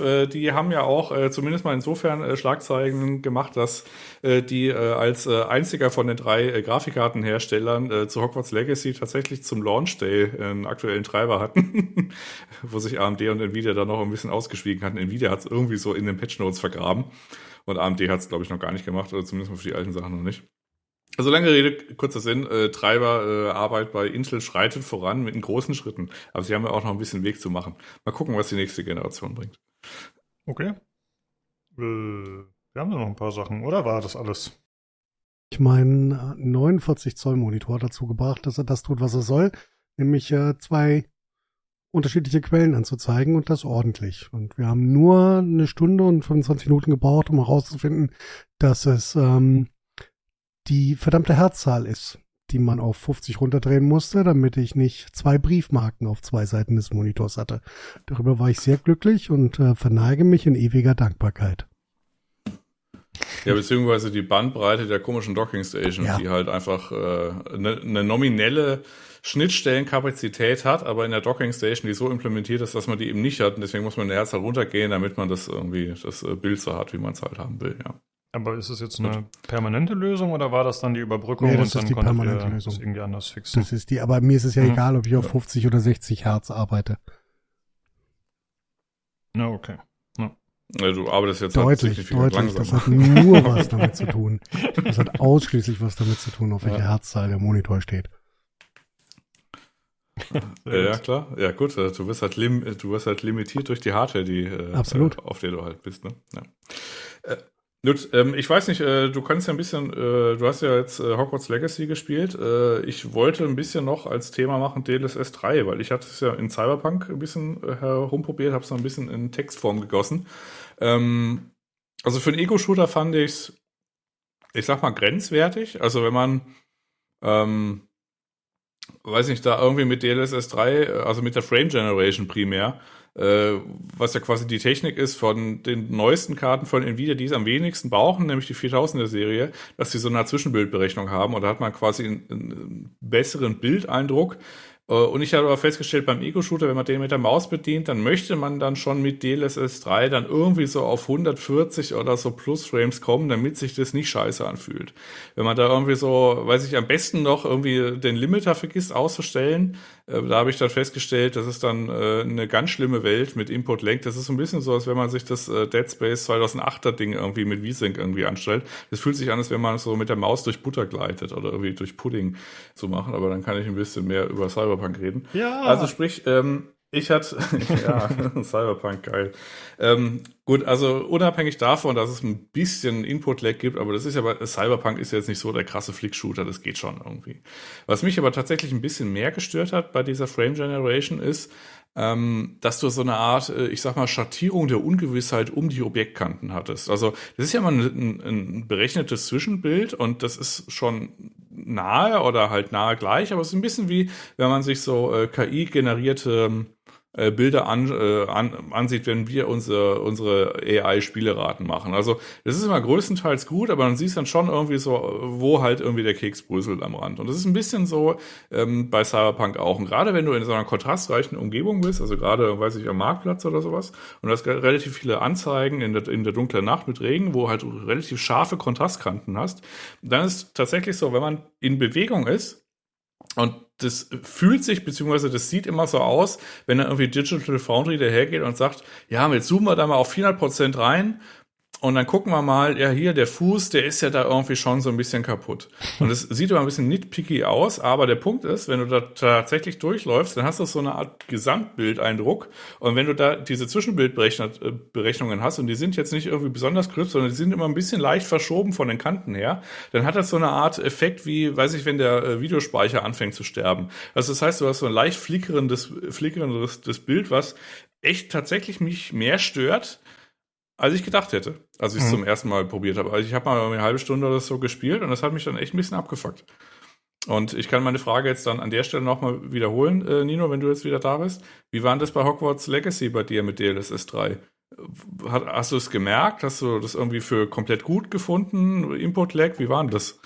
Ich habe keinen Input-Lag bemerkt. Also ich bemerke auch jetzt keinen. Ich habe es tatsächlich an und habe da wirklich tatsächlich tendieren gegen null Probleme. Du hast manchmal beim schnellen Laden hast du Probleme mit den Schatten, die sind aber relativ in Millisekunden behoben und wenn du nicht exakt darauf achtest, passiert ansonsten nichts. Also dann hast du quasi ein ganz kurzes Flackern.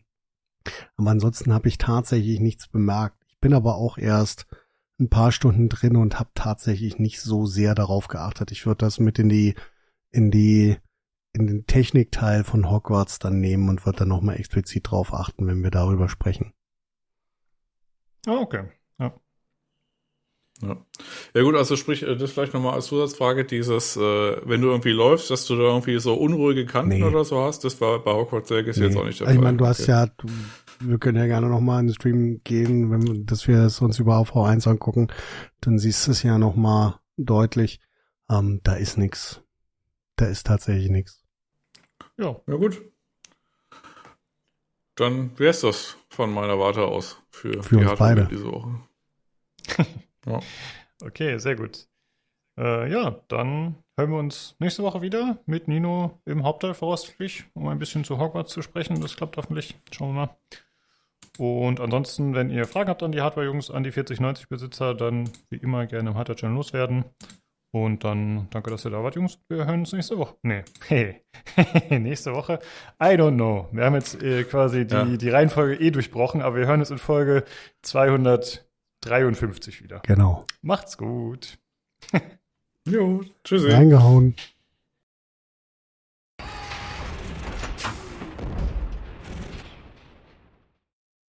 So, dann geht's weiter mit den News, und zwar mit den Short News.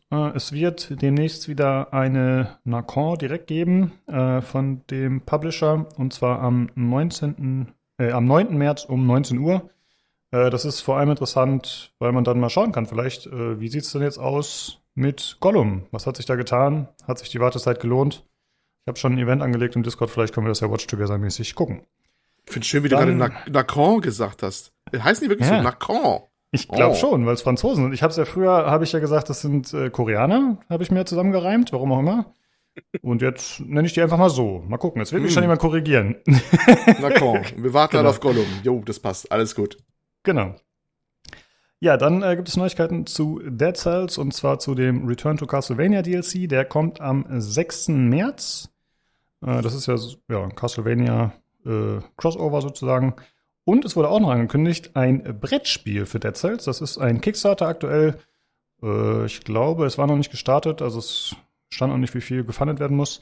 Aber das soll ein kooperatives Brettspiel werden für 1 bis 4 Spieler, und eine Runde soll so 45 Minuten dauern. Klingt eigentlich ganz cool für Leute, die nicht so eine hohe Geduldsspanne haben und die vielleicht auch gerne sonst das Brett mal umschmeißen. Also es könnte ein Spiel für mich sein, ich werde mal gucken.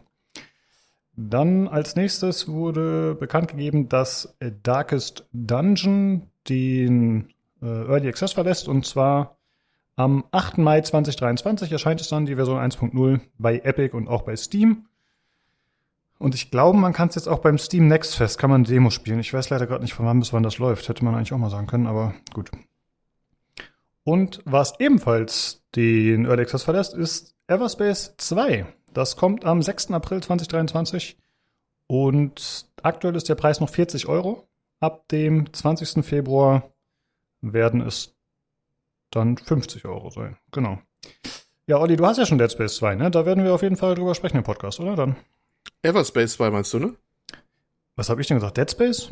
Ja. Genau, Everspace 2. Sehr gut. Everspace. Ja, Everspace 2. Ich bin Bäcker von dem Ding. Die haben mich auch angeschrieben, dass ich jetzt meine mir schreiben soll, aus was ich da reingehe, in die Liste der großzügigen Unterstützer. Ich war jetzt gar nicht so sicher, ob ich diesen Unterstützungsgrad habe, wo man da auf ewig ruhmreich verewigt wird oder so.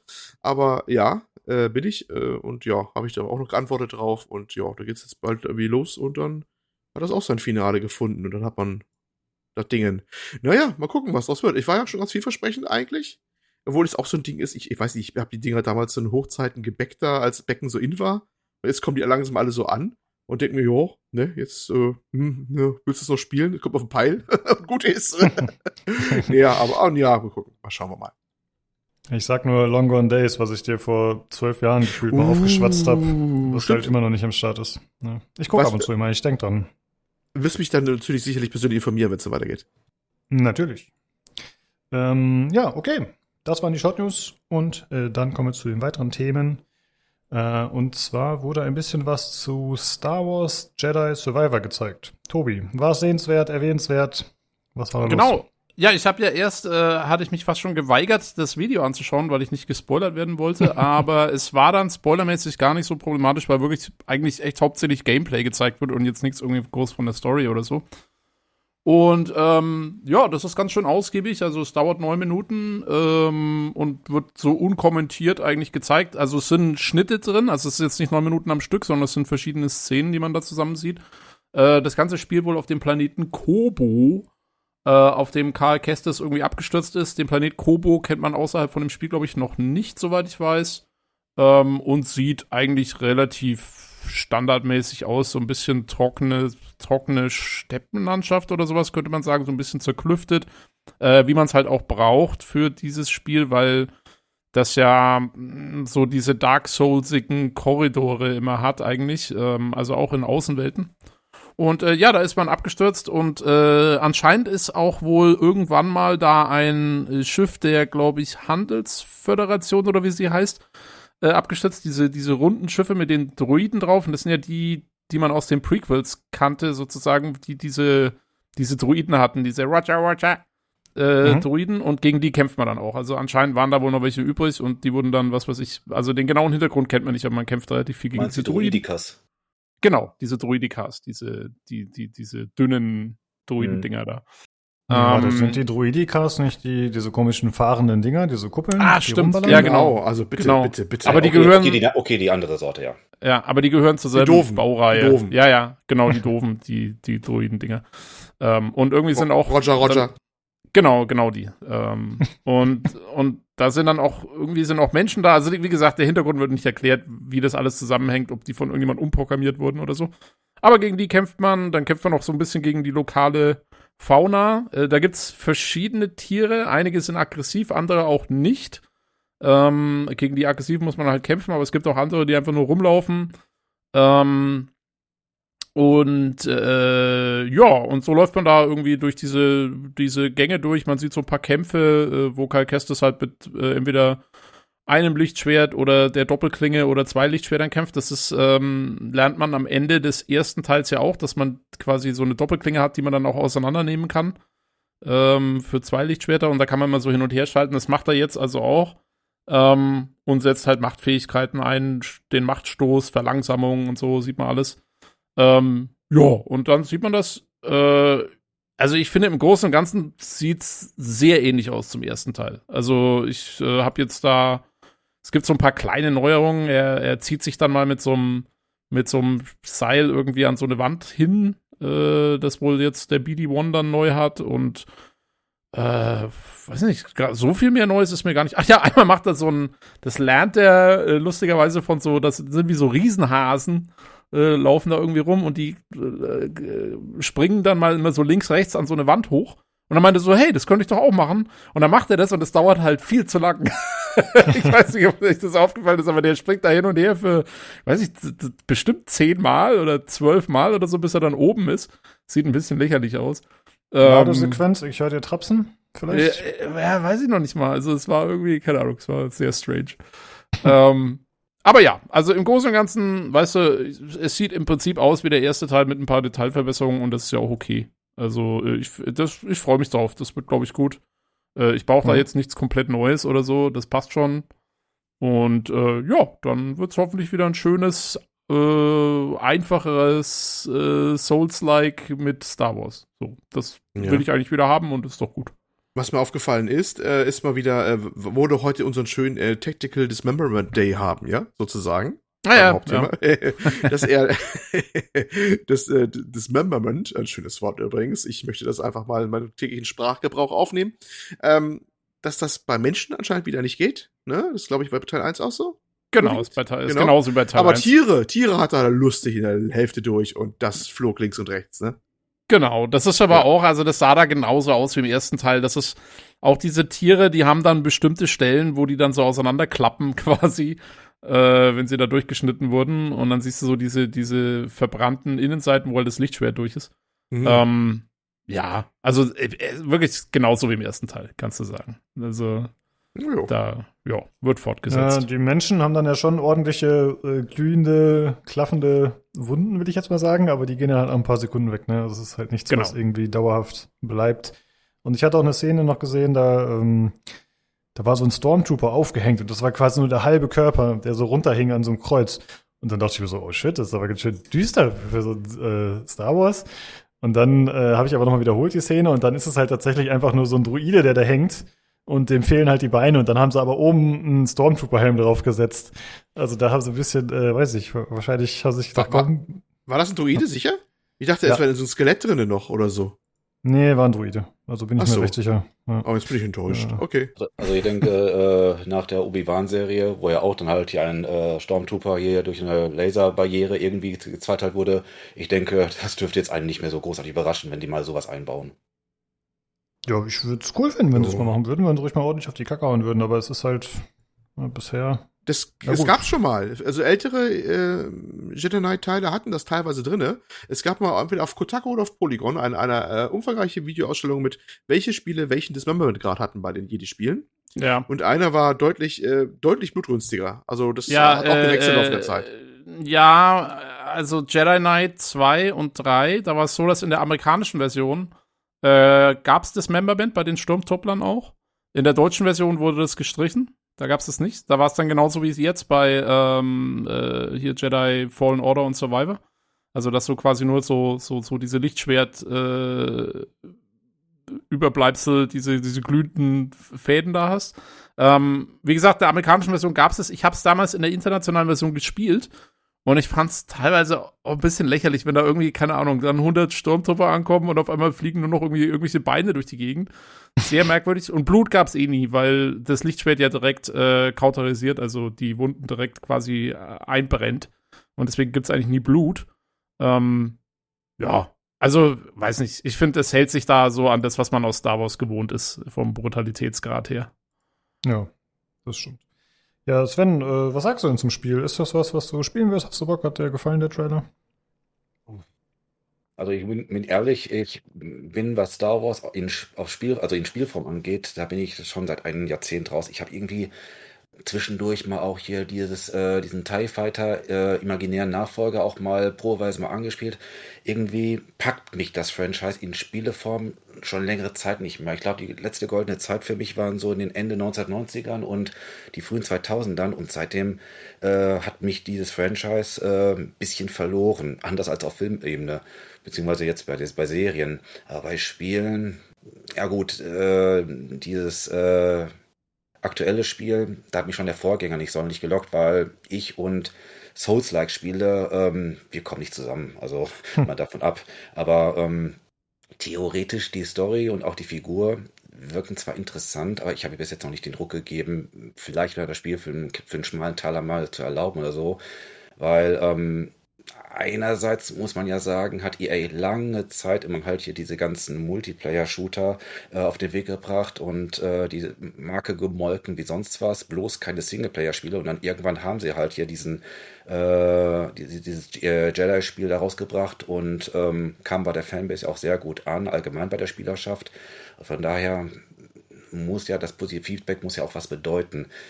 Vielleicht irgendwann mal, aber das steht nicht auf meiner Prio-Liste. Aber wie gesagt, Star Wars-Spiele ist schon ewig her, dass ich mal richtig angegangen bin. Mal schauen. Ja, also man muss aber auch sagen, also es ist zwar vom Gameplay her ein Souls-like, aber vom Schwierigkeitsgrad her ist es wesentlich einfacher. Also das muss man wirklich dazu sagen. Also wenn man immer Souls-like sagt, ich beziehe mich dann nur auf die Mechaniken, nicht auf den Schwierigkeitsgrad. Ja. Ich wollte noch sagen, ich fand die Sichtweite sehr, sehr cool. Ich muss zugeben, ich habe mir den ersten Teil nicht so viel angeschaut. Ich habe halt ein paar Videos und so geschaut. Und das ist mir sehr positiv aufgefallen, dass man wirklich den Eindruck hatte, okay, die Welt hat eine Tiefe und da geht es noch viel, viel weiter. Dann hat man im Hintergrund, war da irgendein Alien-Tier, was sich bewegt hat, ein riesiges, was dann irgendwie gescannt hat und so. Das fand ich schon ziemlich cool, muss ich sagen. Ich denke mal, das wird wahrscheinlich eher eine Immersion sein. Also da wird man wahrscheinlich nicht hingehen können, Tobi, oder? Wie ist das im ersten gewesen? Ich gehe davon aus, und so sah es jetzt hier auch aus. Ich habe auch erst, als das anfing, habe ich gedacht, machen sie jetzt wie so offene Gebiete oder was? Aber ich gehe davon aus, dass es wieder so wird wie im ersten Teil, dass quasi die Level wie so, eben wie bei Dark Souls, so eigentlich schon schlauchige Level mit Abzweigungen sind, wo man schon bestimmte Pfade hat, wo man lang geht. Und dann ja auch da was, wird sicherlich auch wieder so sein wie im ersten Teil, dass man wieder Machtfähigkeiten dazulernt, die dann auch wieder so ein bisschen Metroidvania-mäßig neue Dinger aufsperren und so. Also eine offene Welt, glaube ich, braucht man da jetzt nicht erwarten. Das gehe ich auch von aus, dass es wieder so Gänge werden. Und so sah es jetzt wirklich in dem Gameplay, was man gesehen hat, auch aus. Der wusste immer genau, wo er hin sollte. Ja. Ja gut, aber das ist ja, hast du ja vorhin schon gesagt, ist ja nicht verkehrt, ne? Also wenn man sich auf die Stärken sozusagen stützt und die ausbaut, dann ist das ja auch in Ordnung. Jo, völlig. Okay, ansonsten ist mir eine Sache noch aufgefallen, und zwar, man kann ja auch wieder natürlich Kisten öffnen und da Sachen rausziehen, und da hat er sich so eine Lederjacke rausgezogen, die die anders aussieht. Also es ist nicht nur ein Reskin, keine andere Farbe, sondern es ist tatsächlich ein neues Kleidungsstück sozusagen. Das war ein Kritikpunkt, soweit ich weiß, am ersten Teil, dass einfach viele Sachen sehr, sehr ähnlich aussahen. Ich meine, das ist natürlich noch kein Anhaltspunkt darauf, dass das jetzt hier mehr Varianten sein werden. Aber ja, ich könnte es mir vorstellen.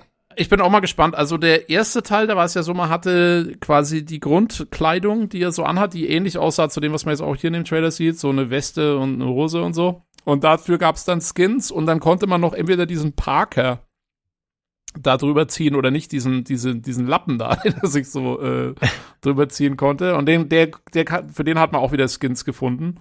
Und das war's eigentlich. Also es waren eigentlich nur immer Farbänderungen, ne? Also es waren jetzt keine komplett neuen Meshes oder so, sondern wirklich nur Farbskins für diese vorgerenderte Kleidung. Und ja genau, jetzt bin ich auch mal gespannt. Er findet diese Lederjacke. Hast du nicht in die Notes reingeschrieben, sieht aus wie die von Todd Howard? Ja. Fand ich sehr schön. Also er findet diese Lederjacke, er zieht sie aber nicht an direkt. Also man weiß nicht genau, wie das dann am Charakter aussieht oder was es da wieder gibt. Aber wahrscheinlich, ich kann mir auch vorstellen, da werden sie ein bisschen mehr Varianz eingebaut haben für die Cosmetics. Ja, fällt auch wieder unter Detailerweiterung, ne? Also ist ja ganz nett, wenn es das gibt. Aber wird jetzt grundlegend nichts am Spiel ändern oder so. Genau. Ja, das war's im Grunde, was man dazu erstmal sagen kann, ne? Jo. Release-Datum gibt es ja auch schon, habe ich heute gesehen. Ich weiß nicht, weil das schon mal irgendwann gesagt haben, aber es kommt im April schon raus tatsächlich. Ne? Also, es sollte ja ursprünglich schon jetzt im März rauskommen, und es wurde jetzt dann auf April verschoben. Achso, ja, haben wir dann wahrscheinlich auch mal erwähnt. Ja, auf jeden Fall nicht mehr so lange hin. Genau. Gut, dann kommen wir mal zum nächsten Thema. Und zwar steht ja, glaube ich, demnächst die Siedler an. Und in dem Zuge hat sich der Volker Wertig gemeldet, der Siedler-Erfinder sozusagen. Und der hat sich mit einem neuen Spiel gemeldet, Pioneers of Pagonia. Und ja, das soll halt ein Spiel werden, wie man es von ihm kennt, kann man sozusagen sagen. Also quasi wieder klassisches Siedler-Gameplay. Der Teaser-Trailer zeigt leider nicht besonders viel. Und die Bilder, die das zu sehen sind, das ist so, ja, gezeichnet. Ich konnte jetzt noch nicht mal ausmachen, ob das die tatsächliche Game-Grafik dann ist oder ob das wirklich nur für diesen Trailer ist. Ich vermute, dass das noch nicht mal die Game-Grafik ist. Das ist ein bisschen schwierig zu sagen. Sind halt nur so ein paar gezeichnete Elemente. Das Ganze wird in einer mittelalterlichen Welt spielen, aber in einer Fabelwelt. Das heißt, es wird auch gelegentlich mystische Elemente geben, Zauberdinge und so weiter. Also es soll jetzt nicht so extrem darauf basieren, dass das sozusagen das Hauptelement ist, aber es soll immer mal wieder vorkommen und auch ein bisschen was Besonderes trotzdem dann bleiben. Ansonsten wird für das Spiel genannt, was man so erwartet halt, was man da zu tun hat. Also wie bei den alten Siedlers, Rohstoffe sammeln, Grenzen erweitern durch das Bauen von Türmen. Also eher dieses passive Gameplay so ein bisschen, ne, dass man sich da so vorarbeitet. Die Karte muss man natürlich aufdecken, also Fog of War. Und man kann auch Verbündete in der Welt finden. Andere Völker wohl, mit denen man sich zusammenschließen kann. Es werden auch so ein paar Fakten runtergeleiert, was vielleicht ganz gut ist so für uns deutsche Spieler, dass man da klare Zahlen genannt kriegt. Also es soll über 40 Gebäude geben, über 70 Waren, und es soll auch Produktionsketten geben, natürlich, wie man es klassischerweise kennt. Und es ist nur eine Fraktion geplant, das fand ich ein bisschen überraschend. Also es wird ja eben keine verschiedenen Völker geben, die dann verschiedene Skins haben und verschiedene eigene Waren oder so, sondern es wird einheitlich sein. Finde ich aber vielleicht gar nicht mal so verkehrt, wenn man jetzt davon ausgeht, dass das eher ein kleines Produkt ist, das Spiel. Und man kann ja theoretisch dann noch Völker nachreichen zum Beispiel. Das ist ja bei DLCs ein ganz beliebtes Ding so. Könnte ich mir vorstellen, dass das vielleicht sinnvoll ist bei dem Spiel. Würde ich auch okay finden, denke ich. Je nach Preis. Ist das nicht Das ist doch alles, also ich weiß nicht, für mich kommt es vor, als quasi macht man die Siedler 2.1. So, oder? Weil das ist ja, also diese Welt mit so ein bisschen Magie, aber nicht zu viel. Und dann, ich glaube, wie waren das bei Siedler 2? Es gab zwar verschiedene Fraktionen, aber die hatten alle, glaube ich, die gleichen Einheiten, ne? Also die hatten keine unterschiedlichen Sachen großartig. Ich weiß nicht, wann das losging, aber die Siedler 3, das war dieses erste Knubbelspiel mit der Comic-Optik. Da gab es halt zum Beispiel die Chinesen und die haben dann, glaube ich, Reisanbau betrieben und so. Also ich glaube schon, dass es später differenziertere, völkerspezifische Dinge gab. Ja, aber deswegen sage ich eben Siedler 2, weil ich glaube, da gab es das alles noch nicht. Und es wirkt mir wirklich so, als würden die genau, als würde er genau das machen wollen eigentlich. Ein Siedler 2 in neu. So. Ach so, genau. Ja, so kommt es mir vor zumindest. Ja, stimme ich zu. Also er hat das verstanden, was Ubisoft nicht verstanden hat. Ja, also die Leute wollen halt kein Echtzeitstrategiespiel. Das ist sogar in dem FAQ, glaube ich, betont. Das kann ich nur empfehlen. Das ist ein recht umfangreiches FAQ mit vielen Fragen, die beantwortet werden. Und da stand zum Beispiel unter anderem drin, hey, keine Echtzeitsteuerung. Ja, also es wird quasi dieses Oldschool-System sein mit der passiven Armee, die halt irgendwo dann rumsteht oder patrouilliert und dann eben durch die Grenzerweiterung aktiv wird. Was ich auch für eine gute Idee halte. Der Jan hatte ja mal zu Siedler 5, oder was ist das? Nee, 5 gab es schon. Zum kommenden Siedler hat er ja mal ein bisschen getestet und er meinte, nee, war jetzt nicht so toll, die Beta. Wurde ja auch dann dementsprechend nochmal verschoben. Mal gucken. Weiß ich nicht, neue Allianzen oder so? Ach, irgendwie so. Die haben das, glaube ich, schon so zweimal umbenannt. Das ist, ja. Ist auch egal. Ja, es ist insofern interessant, da ja der Volker Wertig da lange Zeit als Berater dabei war, ne, und in führender Position wohl und der ganz groß mit dabei war. Und dann ist er plötzlich gegangen mit Hinweis, dass sich seine Division von denen nicht mehr mit seiner deckt. Und ein Jahr später, bum, kommt das eigene Produkt raus. Das hat schon Geschmäckle. Mhm. Ja. Ja, ist der da nicht mehr oder weniger wutschnaubend aus dem Gebäude raus, so? Also das war so mein Eindruck damals. Also es muss zumindest geknirscht haben.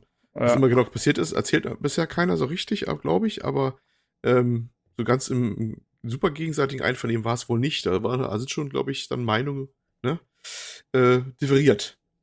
Ja, gut, aber auch nicht wundern unbedingt hier, wenn man bedenkt hier, wie viele Franchises Ubisoft zuletzt in eine komplett andere Richtung gelenkt hat, sehr zum Unmut vieler Fans. Also wäre nicht überraschend. Ja, ich habe es selbst noch nicht gehört, aber es gibt eine GameStar-Podcast-Folge, die aktuelle, glaube ich, mit Volker Wertig eben zu dem Spiel. Ich denke mal jetzt nicht, dass der da auf Everspace die Details auf den Tisch packt, aber wenn man da noch Interesse hat, kann man da vielleicht mal reinhören. Vielleicht gibt es da noch Details zum Spiel oder zur Entwicklung, zur Planung, solche Sachen. Ich finde ehrlich gesagt, das, was bisher gezeigt ist ein bisschen dünn. Also das Spiel soll im 4. Quartal diesen Jahres in Early Access gehen und soll auch mindestens 6 Monate im Early Access laufen, heißt es. Aber ich hätte erwartet, dass man da ein bisschen mehr zeigt für ein Spiel, was irgendwie Ende des Jahres schon rauskommen soll. Das macht mir ein bisschen Sorgen. Mit etwas Glück kommt es vielleicht ja früher als Skull & Bones raus. Wie gesagt, ich habe ein bisschen Sorgen. Also ich will jetzt nicht den The Day Before-Vergleich ziehen, aber ich finde es ein bisschen wenig, was da gezeigt wurde. Dafür, dass man jetzt sagt, hey Leute, guck mal hier, wir haben hier bald was, wir wollen da mal ein Stück vom Kuchen abhaben, weiß ich nicht. Naja, aber abwarten. Ich meine, wenn es erst in den Early Access geht, Ende des Jahres, dann muss es ja noch kein richtig fertiges Spiel sein. Ja, aber wenn diese 6 Monate eingehalten werden, dann wird man jetzt sagen, okay, dann haben sie ungefähr 1,5 Jahre, um das Spiel zu machen. Und ich vermute mal, es existiert noch so gut wie nichts, weil sonst hätten sie irgendwas mal gezeigt. Keine Ahnung. Also, ja, aber mindestens 6 Monate. Also. Ja, richtig. Das beliebe ich aussehen. Genau, ja, das stimmt natürlich. Da haben sie sich, das haben sie klug gemacht, sag ich mal. Ja. Okay. Ja, wird man dann sehen. Es wird. Die Frage, die man noch stellen muss, ist, wie hoch wird der Wuselfaktor sein? Haben Sie dazu was gesagt, DML-Faktor? Ja, gibt's da einen Quotienten für, oder gibt's da eigentlich eine Maßeinheit? Ja, ich möchte Zahlen haben für den Wuselfaktor. Habe ich tatsächlich nicht gesehen, aber ich habe gesehen, es gibt einen Podcast, der heißt Wuselfaktor, seit einiger Zeit. Also da hat jemand aufgepasst. Naja, der ist jetzt weg, der Name. Da müssen wir mal in Zukunft gucken, was wir machen. Okay. Es gibt noch ein paar Fakten, die genannt wurden. Und zwar wird es prozedural generierte Karten geben. Es wird freies Bauen geben, also man hat nicht irgendwelche Slots oder so, man kann auch Straßen dementsprechend bauen, wobei ich da jetzt gar nicht weiß, ob die auch vielleicht automatisch generiert werden wie im Original. Und ja, keine steuerbare mehr, habe ich schon gesagt. Es wird aber gefährliche Tiere geben, es wird plündernde Banditen geben und eben auch, wie gesagt, mystische Kreaturen. Mal schauen, was das dann konkret genau bedeutet. Und es wird einen Solo-Modus geben und Koop, aber es gibt keine Kampagne. Das haben sie extra betont. Also es ist dann tatsächlich mit diesem prozedural generierten Ding vor sich hinbauen, siedeln. Vielleicht gibt es noch irgendwas mit einem steigenden Schwierigkeitsgrad, aber storymäßig ist da wohl nichts geboten tatsächlich. Ja. Also Endlosmodus. Genau, so habe ich es zumindest verstanden. Ich hoffe, ich habe jetzt hier keinen Quatsch erzählt, aber ja, keine Story, keine Kampagne dafür, genau. Das passt irgendwie auch wieder zu Siedler 2, weil die hatten zwar eine Kampagne, aber die hatte praktisch keine Story. Das war doch, da musste man immer nur zu so komischen Portalen hinsiedeln und dann ging es weiter. Das war irgendwie so auch bestimmt wenig geboten. Am Ende lief das ja sowieso halt, ja, im Erobern halt der anderen Territorien halt hinaus. Also es wurde da letztlich halt die neue Karte generiert, etwas stärkere Gegnereinheit und ja, auch die Ressourcenverteilung, die war dann halt dementsprechend anders. Das hat ja hauptsächlich den Schwierigkeitsgrad immer halt ein bisschen beeinflusst, aber ansonsten, nein, Story, kurzer Texteinschub am Anfang jedes Mal, was waren die Ziele und das war's. Genau. Hm. Ja gut, ich glaube bei solchen Aufbauspielen, ne, am Ende landen die meisten Fans davon dann im freien Spiel und wollen halt schön bauen oder sich komplett ausbreiten oder was auch immer. Und dann braucht man ja tatsächlich die Story auch nicht. Von daher, mal schauen. Das wird schon passen, denke ich. Ja, wenn da mal mehr zu sehen ist, dann sprechen wir auf jeden Fall nochmal drüber. Also ich finde, 1, 2 Fragezeichen sind noch offen. Aber ist ja noch ein bisschen Zeit. Gut, das war's mit den News für diese Woche. Und jetzt kommen wir zum Hauptthema, und zwar dem Dead Space Remake.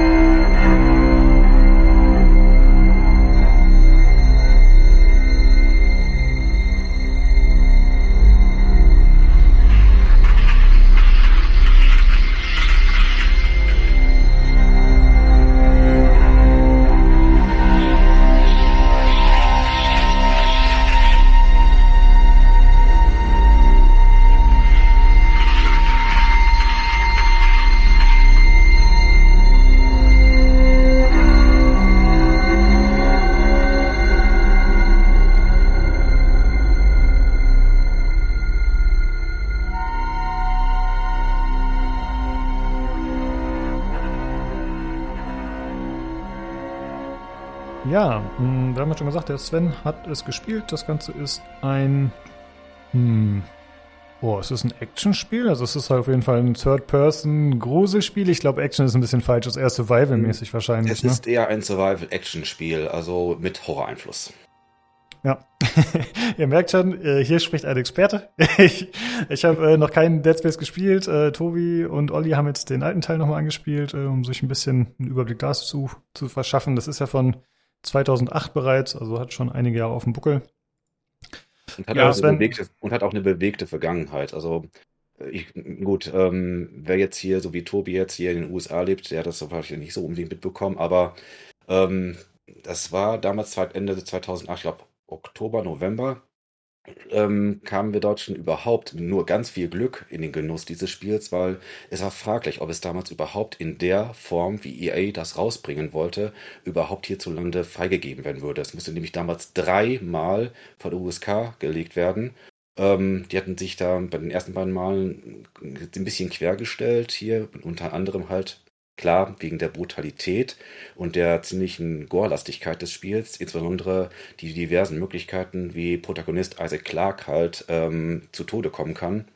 Und auch die Gegner, die Necromorphs, die ansatzweise menschliche Züge haben, waren denen auch ein bisschen ein Dorn im Auge im Zusammenhang mit diesem Dismemberment-Feature. Aber wenn ich mich nicht irre, ist das Spiel in der Schweiz und Österreich Ende Oktober rausgekommen. Dann hat man schon gedacht, ja okay, Deutschland, keine Chance. Und dann überraschenderweise im 3. und letzten Zuge wurde es dann eine Woche später, ich glaube Beginn November, in Deutschland released. Und ja, war eine schwere Geburt. Das gleiche hatte sich dann bei Dead Space 2 nochmal wiederholt. 3 Jahre später, da wurde der Titel sogar 5-mal vorgelegt, weil die USK auch da sich an irgendwas verbissen hatte.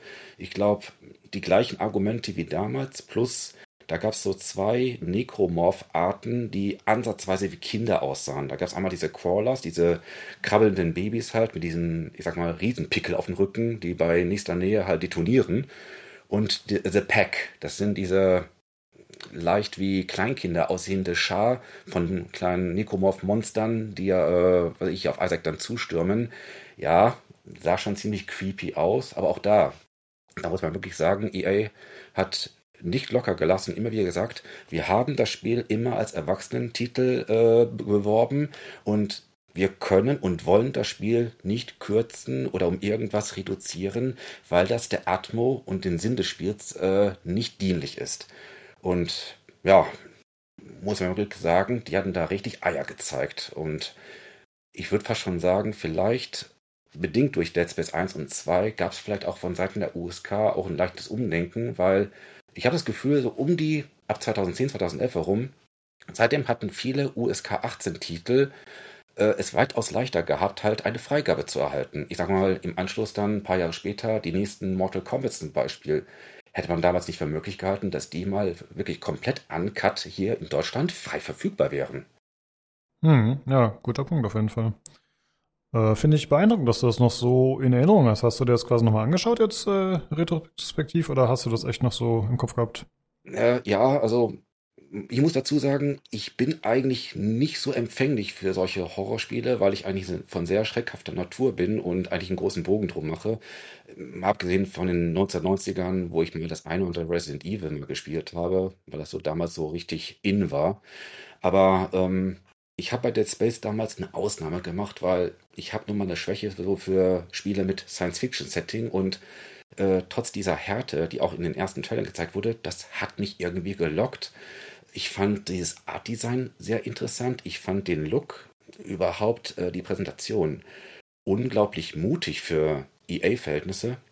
Das Spiel kam auch ungefähr hier mit Ende der 2000er heraus, hier wo EA so eine Art kreative, mutige Phase hatte. Da kam Mass Effect raus, da kam Mirror's Edge raus und da kam auch eben EA raus und das war so ein untypischer EA-Titel, weil ich wirklich, sagen wir mal, mit so einer visuellen Härte, ohne Kompromisse, das kannte man so gar nicht. Also die sind da ein unglaubliches Wagnis halt angegangen und da habe ich auch, als das bei der PC Games angekündigt wurde, die ersten Artworks gezeigt wurden, also ich war da sehr interessiert. Es wirkte auf mich so wie so eine Mischung aus Aliens, das Ding aus einer anderen Welt und Event Horizon. Und diese Mischung irgendwie fand ich lockend.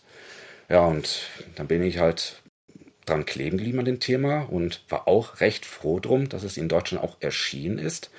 Und lustigerweise, wie ich schon vor einer halben Stunde gesagt hatte, ich gönne mir nur sehr selten Vollpreisspiele, aber tatsächlich diese Trilogie, Dead Space 1 bis 3, das ist die einzige vollständige Trilogie, die ich mir wirklich komplett zum Vollpreis mir gegönnt habe, weil es musste einfach sein. Ich musste es einfach mal anpacken und wurde auch dann letztendlich sehr, sehr positiv überrascht, weil es auch qualitativ zu der Zeit, das war ja so die Xbox 360 PS3 Phase gewesen, das war damals ein verhältnismäßig herausragender Titel, technisch gesehen, und es war auch einmalig, also sagen wir mal, was ziemlich Einzigartiges, sowas Vergleichbares kannte man vorher noch gar nicht.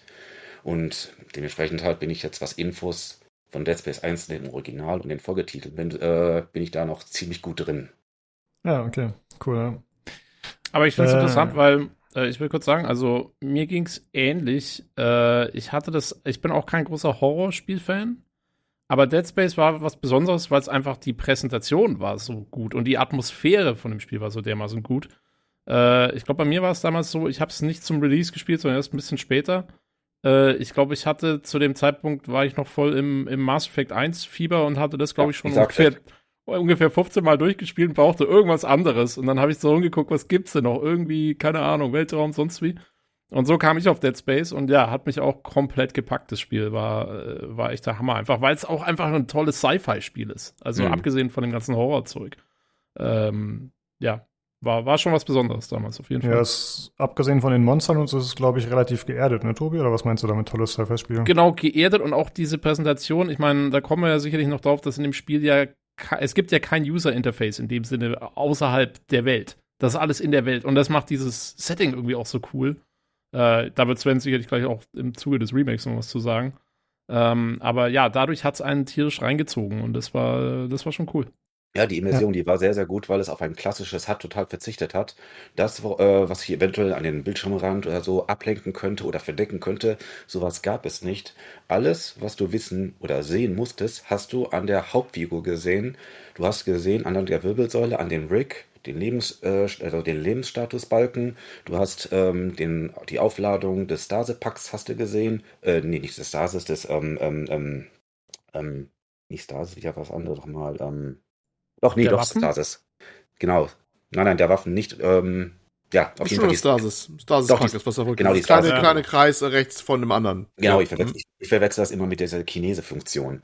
Und wie gesagt, alles andere, das konntest du auch halt in Form von von holographischen Anzeigen an der Waffe, dem Munitionsstand und so weiter und so fort, konntest du alles ablesen und ansonsten war der Bildschirm komplett frei. Und das, wie gesagt, ohne irgendwelche ablenkenden Symboliken und sonst irgendwas, das hatte ich nochmal wesentlich besser reingezogen. Also diese Designentscheidung, die war auch äußerst clever. Ja, das haben wir ja hier am Podcast schon oft erwähnt. Ja, ich habe das Spiel noch nie gespielt, aber ich weiß, dass das ein Feature ist, das sehr gelobt wurde und ich habe natürlich auch Bilder davon gesehen oder Videos und ja, ist einfach cool und man wundert sich, finde ich, dass das zum einen nicht öfter reproduziert wurde. Na gut, Callisto Protocol. Ja, darauf wollte ich gerade kommen, genau. Dann sieht man halt ein Spiel, was eigentlich versucht, es nachzuahmen und was ja auch ansatzweise die richtigen Sachen abgreift und sogar den Originalerfinder oder Mitarbeiter damit drin hatte, den Schofield. Und ja, aber dann die Umsetzung ist irgendwie doch gescheitert, ne? Also Dead Space ist da schon ein Achtungserfolg auf jeden Fall, ein gutes Ding. Aber da kommen wir dann ja gleich zu. Ja, zumal auch Callisto Protocol, es wirkte zu sehr, okay, die haben nie einen Hehl draus gemacht, aber es war wirklich ein Dead Space, in Anführungsstrichen Nachfolger im Geiste, so haben die es mehr oder weniger betont, aber ja, die Parallelen waren zu offensichtlich, es war zu viel vom Original geklaut worden, also ich habe da wenig Eigenständiges gesehen und von daher reizt mich persönlich der Titel auch nicht so besonders, zumal auch, na gut, der einzige Unterschied ist halt, dass man da einen sehr intensiven Nahkampf dort hat, im Gegensatz zum Original Dead Space, wo man eher halt versucht, sich die Viecher auf Distanz vom Leib zu halten, aber generell, da fehlt mir bei Callisto Protocol irgendwie mehr Eigenständigkeit, es wird zu stark abgekupfert für meinen Geschmack. Ja. Ja gut, dann würde ich sagen, sprechen wir noch kurz über, auf welchem System hast du gespielt? War das auf dem PC oder was hast du?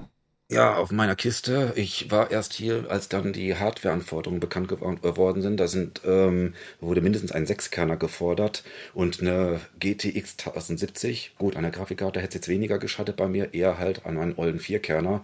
Aber mal davon ab, nicht nur für das Spiel, aber es war sowieso bei mir ein Hardware-Update langsam halt an der Zeit gewesen und hat es auch noch 1-2 Wochen davor auch durchgezogen und ja, also performancemäßig hatte ich keinerlei Probleme. Also, ich muss natürlich noch sagen, ich spiele halt rein Full HD, 4K und der ganze Spaß und so weiter, alles was drüber ist, das ist sowieso nicht so mein Ding, weil ich nicht die entsprechende TFT oder TV-Hardware hier im Zockerzimmer habe, brauche ich auch nicht, aber im Großen und Ganzen lief das eigentlich sehr, sehr smooth. Mhm. Und was hast du bezahlt für das Spiel? Ich habe den Steam-Preis 60 € bei Steam hergegeben. Da gab es noch diese Deluxe Edition, glaube ich, mit 5 verschiedenen Outfits. Ich sah es nicht ein für 10 € und halt hier 5 verschiedene Rigs nochmal mir zu holen. Zumal ich auch nirgendwo gesehen habe, welche Arten von alternativen Outfits es da gab. Mich hätte vielleicht von meinem eigentlichen Liebling der Reihe, Dead Space 2, hätte mich vielleicht hier dieser etwas modernisierte Rig mich interessiert, aber wie gesagt, ich kaufe nichts, was ich nicht sehen kann und die 60 € haben gelangt. Ja. Ja, vielleicht kommen wir später noch mal kurz auf den zweiten und dritten Teil und inwieweit sich da ein Remake lohnen könnte, weil die sind ja doch ein bisschen umstritten, ne? Aber das schauen wir mal. Dann noch die beiden Fragen, also zum Gameplay kommen wir auch nochmal, zur Steuerung kommen wir nochmal, aber wie sieht's aus? Du hast wahrscheinlich mit Maus und Tastatur gespielt, ne? Nein, ausnahmsweise nicht. Ich habe damals die Trilogie tatsächlich mit Maus und Tastatur gespielt, aber in dem Falle, weil ich es auch auf der großen 46er Glotze, also na gut, 46 wirkt vielleicht heute nicht mehr groß, aber bei mir Abstand zur Spielercouch ist es schon recht angenehm, habe ich mich das erste Mal tatsächlich mit dem Gamepad bemüht. Und zu meiner Überraschung spielt es sich doch recht gut damit. Gut, die Zielgenauigkeit hier beim Zerstückeln der Gliedmaßen der Necros, das bedarf dann halt ein bisschen mehr Fingerfertigkeit, aber im Großen und Ganzen doch fluppte eigentlich ziemlich gut. Und ich brauchte vielleicht ungefähr 10 Minuten, um halt diese verschiedenartige Anwendung, Waffe, Stase und Kinetik auseinanderzuhalten. Aber sonst im Großen und Ganzen läuft es gut. Also mal ab, wie gesagt, von der Zielgenauigkeit. Wenn man Gamepad geübt ist, ist das keine Schwierigkeit. Ich musste mich ein kleines bisschen reinfuchsen und ich musste einfach, das ist halt so ein altes Problem bei mir.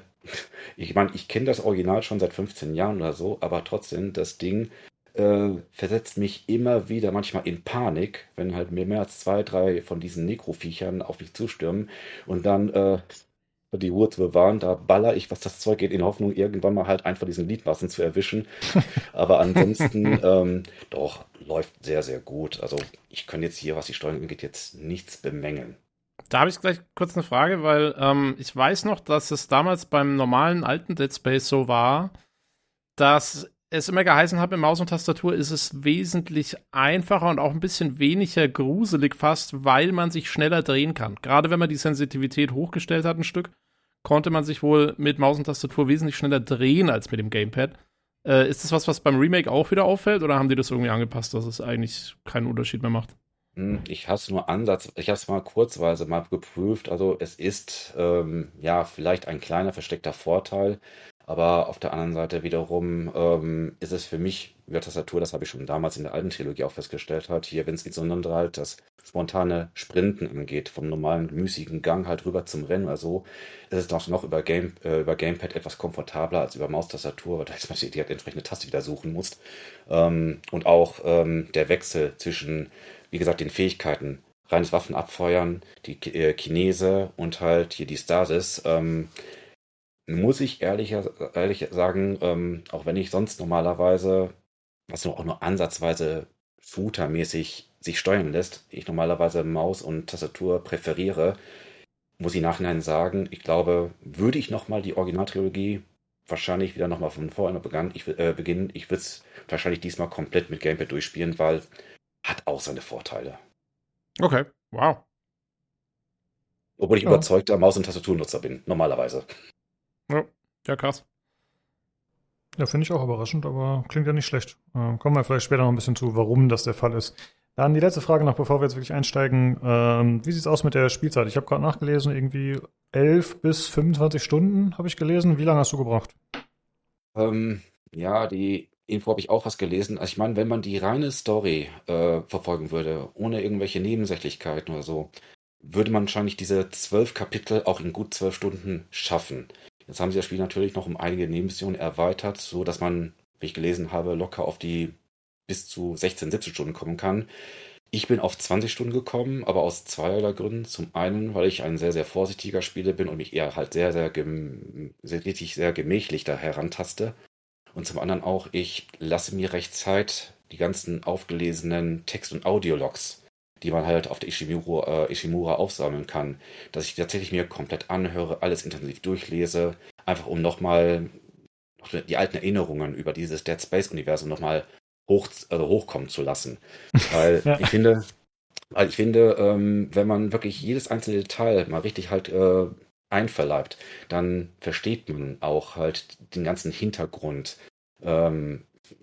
was da eigentlich genau abläuft, wer die ganzen unterschiedlichen Fraktionen sind und wie Isaac Clarke dazwischen wieder da reingehört und so, dann versteht man das einfach besser.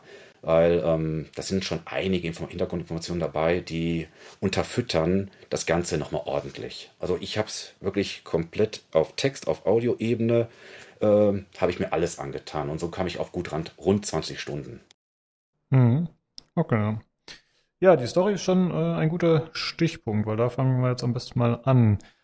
Vielleicht an dich, Olli, mal die Frage. Hast du weit genug gespielt? Hast du die Story angetan? Denkst du, du könntest das mal kurz erklären, worum es geht? Oder ist dir das noch nicht, bist du da nicht so fit drin? Nun, ich habe das ungefähr jetzt 4 Stunden auf mich genommen. Und, wow, was heißt die Geschichte? Also die Prämisse ist ja relativ überschaubar, ne? Man möge mich korrigieren. Also ein kleineres Team kommt zu einem größeren, das ist ein Bergbauschiff, glaube ich, ne? Ja, Ishimura. Bergbau, ein Planet Cracker. Ein Planet Cracker, genau. Also ein richtig großes, ich glaube, 1000-mal Besatzung oder sowas. Riesending. Und das ist der Kontakt so abgerissen. Und eigentlich sollen die eigentlich nur hin und gucken, mehr oder minder, und die Kommunikation wiederherstellen. Also eigentlich die klassische Space-Horror-Prämisse so ein bisschen, ne? Also was man zumindest heute so interpretieren würde. Jo, da einer der Besatzungsmitglieder ist der Isaac Clarke. Die anderen Namen habe ich fast schon alle wieder vergessen. Es gibt die wichtigsten Protagonisten, müsste man jetzt nochmal aufzählen, aber die spielen auch noch eine Rolle. Er ist Ingenieur, glaube ich, primär eigentlich, ne? Ingenieur? Ist er kein. Ja, Kommunikationsingenieur ist der. Ja, deswegen ist er dabei, damit er die Kommunikation wiederherstellen soll. Er ist jetzt nicht so der Ein-Mann-Marine oder sowas, ganz, ganz, ganz gar nicht, ne? Er ist nicht der Typ, der einfach reingeschleust wird, ja, räumen sie mal auf oder sowas. Und ja, und man kommt da hin und dann geht alles den Bach runter, ne? Also es sind viele Viecher tauchen auf, viele verblichene ehemalige Besatzungsmitglieder liegen rum in unterschiedlichsten Aggregatzuständen. Und man wird getrennt von der Gruppe. Und ja, dann ab dem Punkt bekommt man Aufträge, und du mach mal das, setz mal das wieder in Gang, lass uns da treffen und hast ja nicht gesehen. Und man ist dabei, das Geheimnis zu ergründen von diesem doch sehr unheimlichen großen Schiff, was da passiert ist. Das ist eigentlich so die Prämisse im Großen und Ganzen. Und das ist wirklich schon lange her bei mir, dass ich es zuletzt gespielt habe. Aber war nicht auch, er hat doch auch irgendwie, glaube ich, einen persönlichen Bezug dazu, oder hat er nicht irgendwie eine Frau auf dem Schiff oder so? Ja, die Freundin, die ist medizinische... Ich bin mir sicher, ich glaube, die ist Chefmedizinerin oder sonst irgendwas da auf dem Schiff. Die hatte erst vor kurzem halt einen Job auf der Ishimura angenommen, wurde auch, das konnte man im Laufe des Spiels auch nochmal anhand einiger Audiologs auch heraushören, hat Clarke sie dazu überredet, halt auf diese Chance nicht zu warten, weil die Ishimura ein ganz besonderes Schiff ist und das sollte jetzt auch die letzte Bergbaumission dieses Schiffes werden. Und auf jeden Fall dadurch halt, dass der Kontakt abgerissen ist er natürlich halt entsprechend in Sorgen gefüllt und hat sich freiwillig gemeldet halt, um diese Rettungsmission beziehungsweise halt bei dieser Mission beiwohnen zu dürfen, um nach den Rechten zu sehen. Und mal, wie gesagt, mal davon ab halt, wie sich dann herausstellt, dass das ganze Schiff auf einmal halt hier mit Leichen und diesen Necromorph-Monstern überlaufen ist, versucht ja auch zum einen herauszufinden, was ist mit ihr passiert, lebt sie noch und auch, ja, überhaupt die ganzen Hintergründe zu erforschen, die ganzen Beweggründe halt hier, was da genau passiert ist, halt, den ganzen halt nicht zu gehen. Mhm. Da muss ich ja gerade mal fragen, ab welchem Punkt wird das denn im Original vermittelt, dass seine Freundin oder Frau oder was auch immer an Bord ist? Und direkt von Anfang an. Und zwar direkt, wenn das Spiel anfängt, hast du auch sofort diese eine diesen Ausschnitt, wo hier sich die Nicole direkt an Isaac Clarke sich wendet. Irgendwie, die sind irgendwie in Streit auseinandergegangen oder ähnliches. Und dann meldet sie sich dort halt, es tut ihr alles furchtbar leid und so weiter und so fort und so. Und dann unmittelbar ab einem gewissen Punkt reißt das Video ab. Und dann sprechen ja halt die anderen Crewmitglieder von der USS Callion, also das Schiff, das auf dem Weg zu der Ishimura ist, sprechen drauf an und so weiter. Und fragen halt hier, was da genau geschehen ist. Und das ist halt der Grund. Er möchte halt sehen, ob es ihr gut geht. Er hat auch irgendwie eine Art Entschuldigung oder sonst irgendwas irgendwie, dass er mit sich rumschleppt, dass er gerne halt loswerden möchte. Das wird eigentlich von Anfang an offenbart halt, dass er persönliche Gründe hat, weswegen er halt dieser Mission beiwohnt. Ist mir irgendwie vorbeigegangen. Ich habe jetzt zwar noch einen groben Hintergrund aus dritter Hand quasi noch gewusst, dass da so eine Story noch war, die sie auch noch fortsetzt irgendwie, ne? Aber ist mir am Anfang echt unter den Tisch geraten. Ich weiß, dass ich irgendwann noch dann innerhalb der nächsten, hast du normal eine Videobotschaft von ihr oder irgendwie ist da noch was. Und dann dachte ich mir, ja, das muss dann die sein, die dann später eine Rolle spielt. Was es zu Anfang war, ist bei der CD irgendwie unterm Tisch gefallen. Da kommen wir gleich mal zu einem guten Punkt, weil, also Olli, du hast ja jetzt das Original gespielt und Sven, du hast das Remake gespielt und da, es gibt ja schon einen Unterschied darin, wie die Story präsentiert ist. Zum Beispiel ist es ja so, also Isaac Clarke im Original spricht ja nicht, ne, was sich ja jetzt geändert hat, glaube ich. Und es gibt auch, glaube ich, neue Cutscenes und neues Zeug, also da gibt es ja doch Unterschiede, ne? Also überwiegend ist die Story, sagen wir mal, dem Original treu geblieben. Allerdings hat man viel an den Dialogen und an den, sagen wir mal, in Story-Details hat man es ein bisschen angepasst. Wie du schon sagtest, halt vorher war Isaac Clarke eigentlich nur ein stummer Protagonist, der einfach halt auf diverse Ereignisse, auf die nächsten Befehle, das nächste Missionsziel so ziemlich stur einfach nachgegangen ist, ohne eine merkliche Reaktion von sich zu geben. Und in dem Fall ist er halt besser inkludiert. Also der ist wirklich endlich mal Teil der Geschichte, äußerte sich auch dazu und man nimmt ihn jetzt als Charakter wesentlich besser wahr. Und deswegen ist auch dann, wie gesagt, sein Hintergrund, sein persönliches Anliegen so, ist jetzt auch ein bisschen greifbarer als vorher. Ja. Es war schon damals ein Knackpunkt gewesen, den ich am Original, so toll ich das auch fand, immer bemängelt habe. Und zwar schon damals, 2008, als das Spiel erschien, in einem sehr storylastigen Spiel irgendwie einen stummen Protagonisten zu setzen, das war schon damals völlig aus der Zeit gefahren, fand ich. Das sollte man normalerweise nicht machen. Es ist kein RPG, wo man sich irgendwie eine eigene Figur zusammenbastelt. So, es ist ein vorgefertigter Charakter mit einem Hintergrund und da habe ich auch damals nicht verstanden, warum spendiert man ausgerechnet nur diese eine Figur? Keine Stimme. Ja. Habe ich damals nicht verstanden. Und es ist ja auch so, ich glaube, ab Dead Space 2 hatte er ja dann schon eine Stimme, ne? Auch in den alten Spielen. Also es ist wirklich nur der erste Teil, glaube ich, wo er keine hatte. Genau. Ist das jetzt der gleiche Sprecher wie in den alten Teilen dann? Ich kann jetzt, also zumindest, wie ich gelesen habe, ich habe jetzt die deutsche Version gespielt, aber man hat den Original-US-Sprecher der Teile 2 und 3, Gunnar Wright, hat man wieder ins Boot genommen. Okay. Zeitgleich hat man auch, wenn ich mich nicht täusche, sogar sein Gesicht jetzt hier für das Remake übernommen.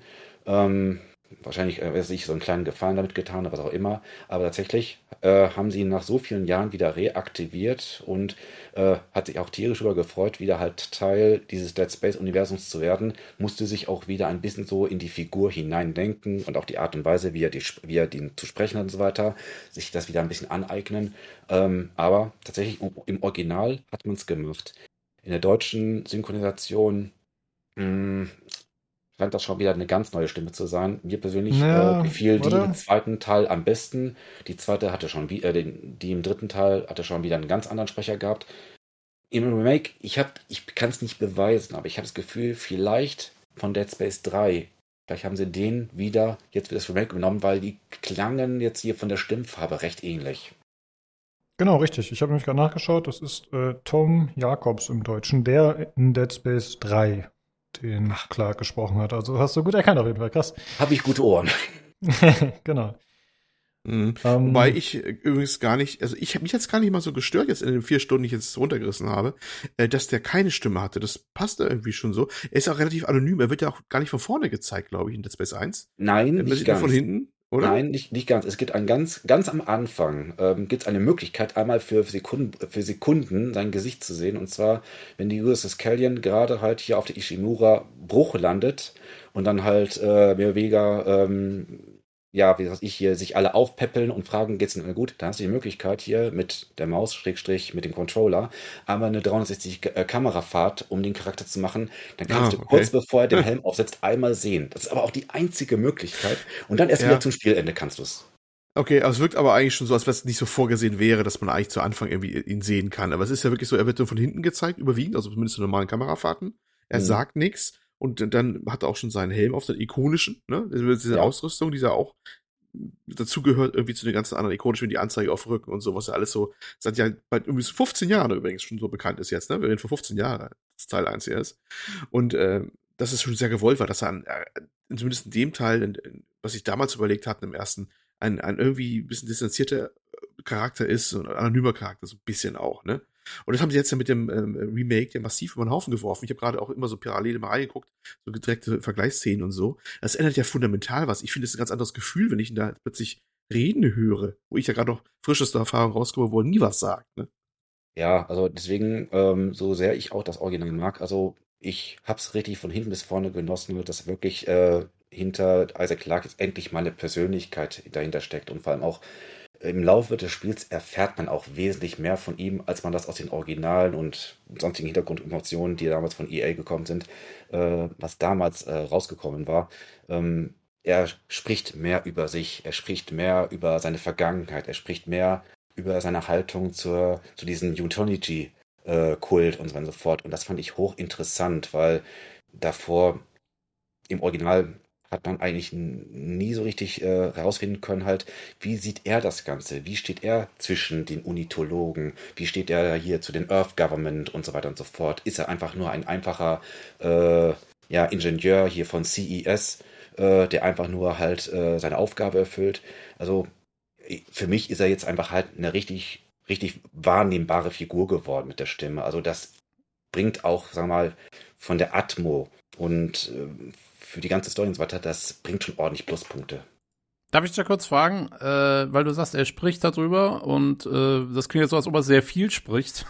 In welchem Kontext spricht er dann? Also gibt es dann neue, richtige Zwischensequenzen, wo er sich mit anderen Charakteren unterhält? Weil, also, wie gesagt, ich habe nicht mehr so die Erinnerung dran, aber wenn ich mich recht erinnere, war er doch ziemlich alleine im Original und hat höchstens mal immer so Holo-Aufzeichnungen gefunden oder sowas.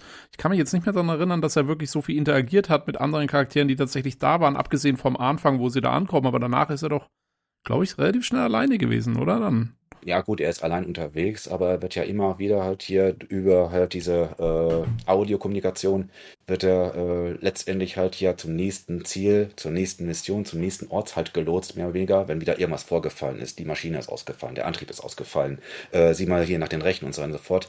Der kriegt ja immer wieder Anweisungen. Also da ist ja in Anführungsstrichen eine leichte Interaktion halt mit den Nebencharakteren schon. Nur in diesem Falle, jetzt im Remake, ist er aktiver. Er gibt sogar selber halt Vorschläge, wie er dann das Problem hier und da lösen kann. Oder wenn die nicht weiter wissen, dann kommt er mit einem Lösungsansatz. Er ist ja schließlich Ingenieur. Er kennt das ja alles frei aus dem Handbuch, wie er wortwörtlich das gesagt hat.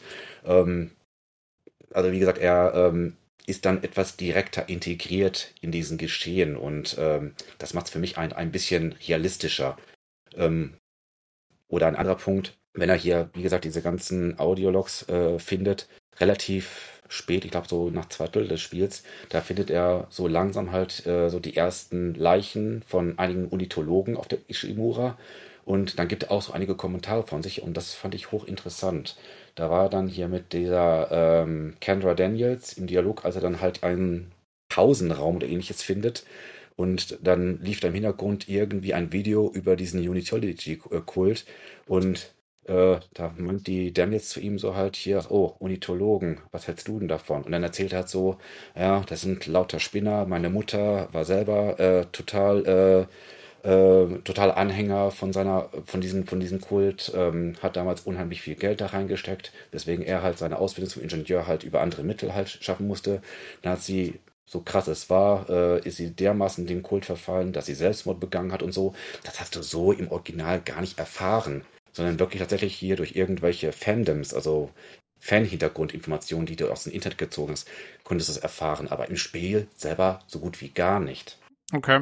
Aber also er macht das dann schon normalerweise im Kontakt mit irgendwelchen anderen NPCs oder Charakteren oder sowas. Also er ist jetzt nicht so, keine Ahnung, wie, sagen wir mal, vielleicht teilweise Aloy in Horizon Zero Dawn, die dann gerne mal ständig vor sich hin murmelt.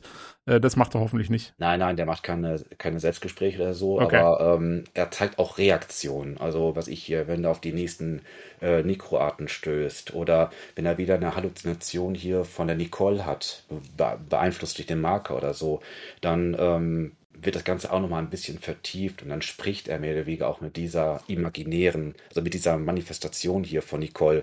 Und wie gesagt, das bringt noch ein bisschen mehr Wirken halt in diese Geschichte, was dieser Marker mit ihm anstellt. Davor konnte man halt sehen, ja, okay, der Umgang mit dem Marker, der tut ihm nicht gut hier und da, hat halt hier diese ganzen Einbildungen, dass auf dem kaputten Bildschirm plötzlich das Bild von Nicole auftaucht, die ständig sagt hier, was ich Isaac Clarke, also Isaac, mach uns wieder ganz und so weiter und so fort. Da geht doch noch wesentlich mehr. Also da haben sie auch viel aus der Vergangenheit, warum die in Streit ausgegangen sind. Da haben sie noch viel mehr Hintergrund eingebaut.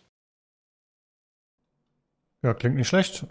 Ist dir denn, also klingt erstmal so, als wärst du sehr zufrieden damit. Ist denn irgendeine Situation aufgekommen, wo du gesagt hast, hey, das finde ich schlechter als im Original, also weil er halt irgendeine ganz komische Meinung vertreten hat oder weil irgendwas unstimmig war oder so?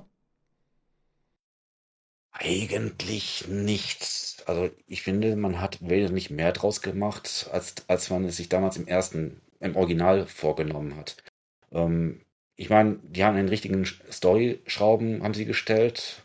Die haben ja angekündigt, sie wollten das halt hier zeitgemäß anpassen, die Story. Sie können es nicht 1:1 machen, weil das einfach nicht mehr up-to-date wäre. Aber wie gesagt, die sind ja der Story grundlegend treu geblieben, haben sich aber hier und da noch einige kreative Änderungen sich erlaubt. Die Kamera bleibt eigentlich immer relativ dicht bei Isaac Clarke hängen, aber trotzdem erlauben sich dann hier und da einmal mal eine schöne Kameraschwenk hier und da zum Geschehen, was um ihn herum passiert und so. Und dann wirkt das alles halt noch ein bisschen beeindruckender, ein bisschen spektakulärer. Auf jeden Fall, das hat das Ganze, sagen wir mal, noch ein bisschen immersiver gemacht. Und ja, wie gesagt, das wirkt sehr, sehr filmisch.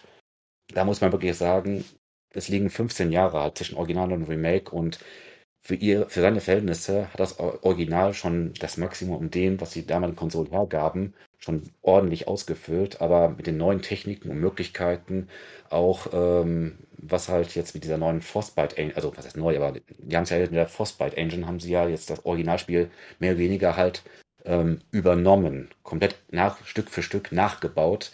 Und dann haben sie natürlich auch die technischen Finessen, was damit machbar ist, haben sie natürlich dann auch dann halt einfließen lassen. Also es ist für mich persönlich in der Art, wie es audiovisuell wiedergegeben wird, das ist für mich eine schöne neue Spielerfahrung.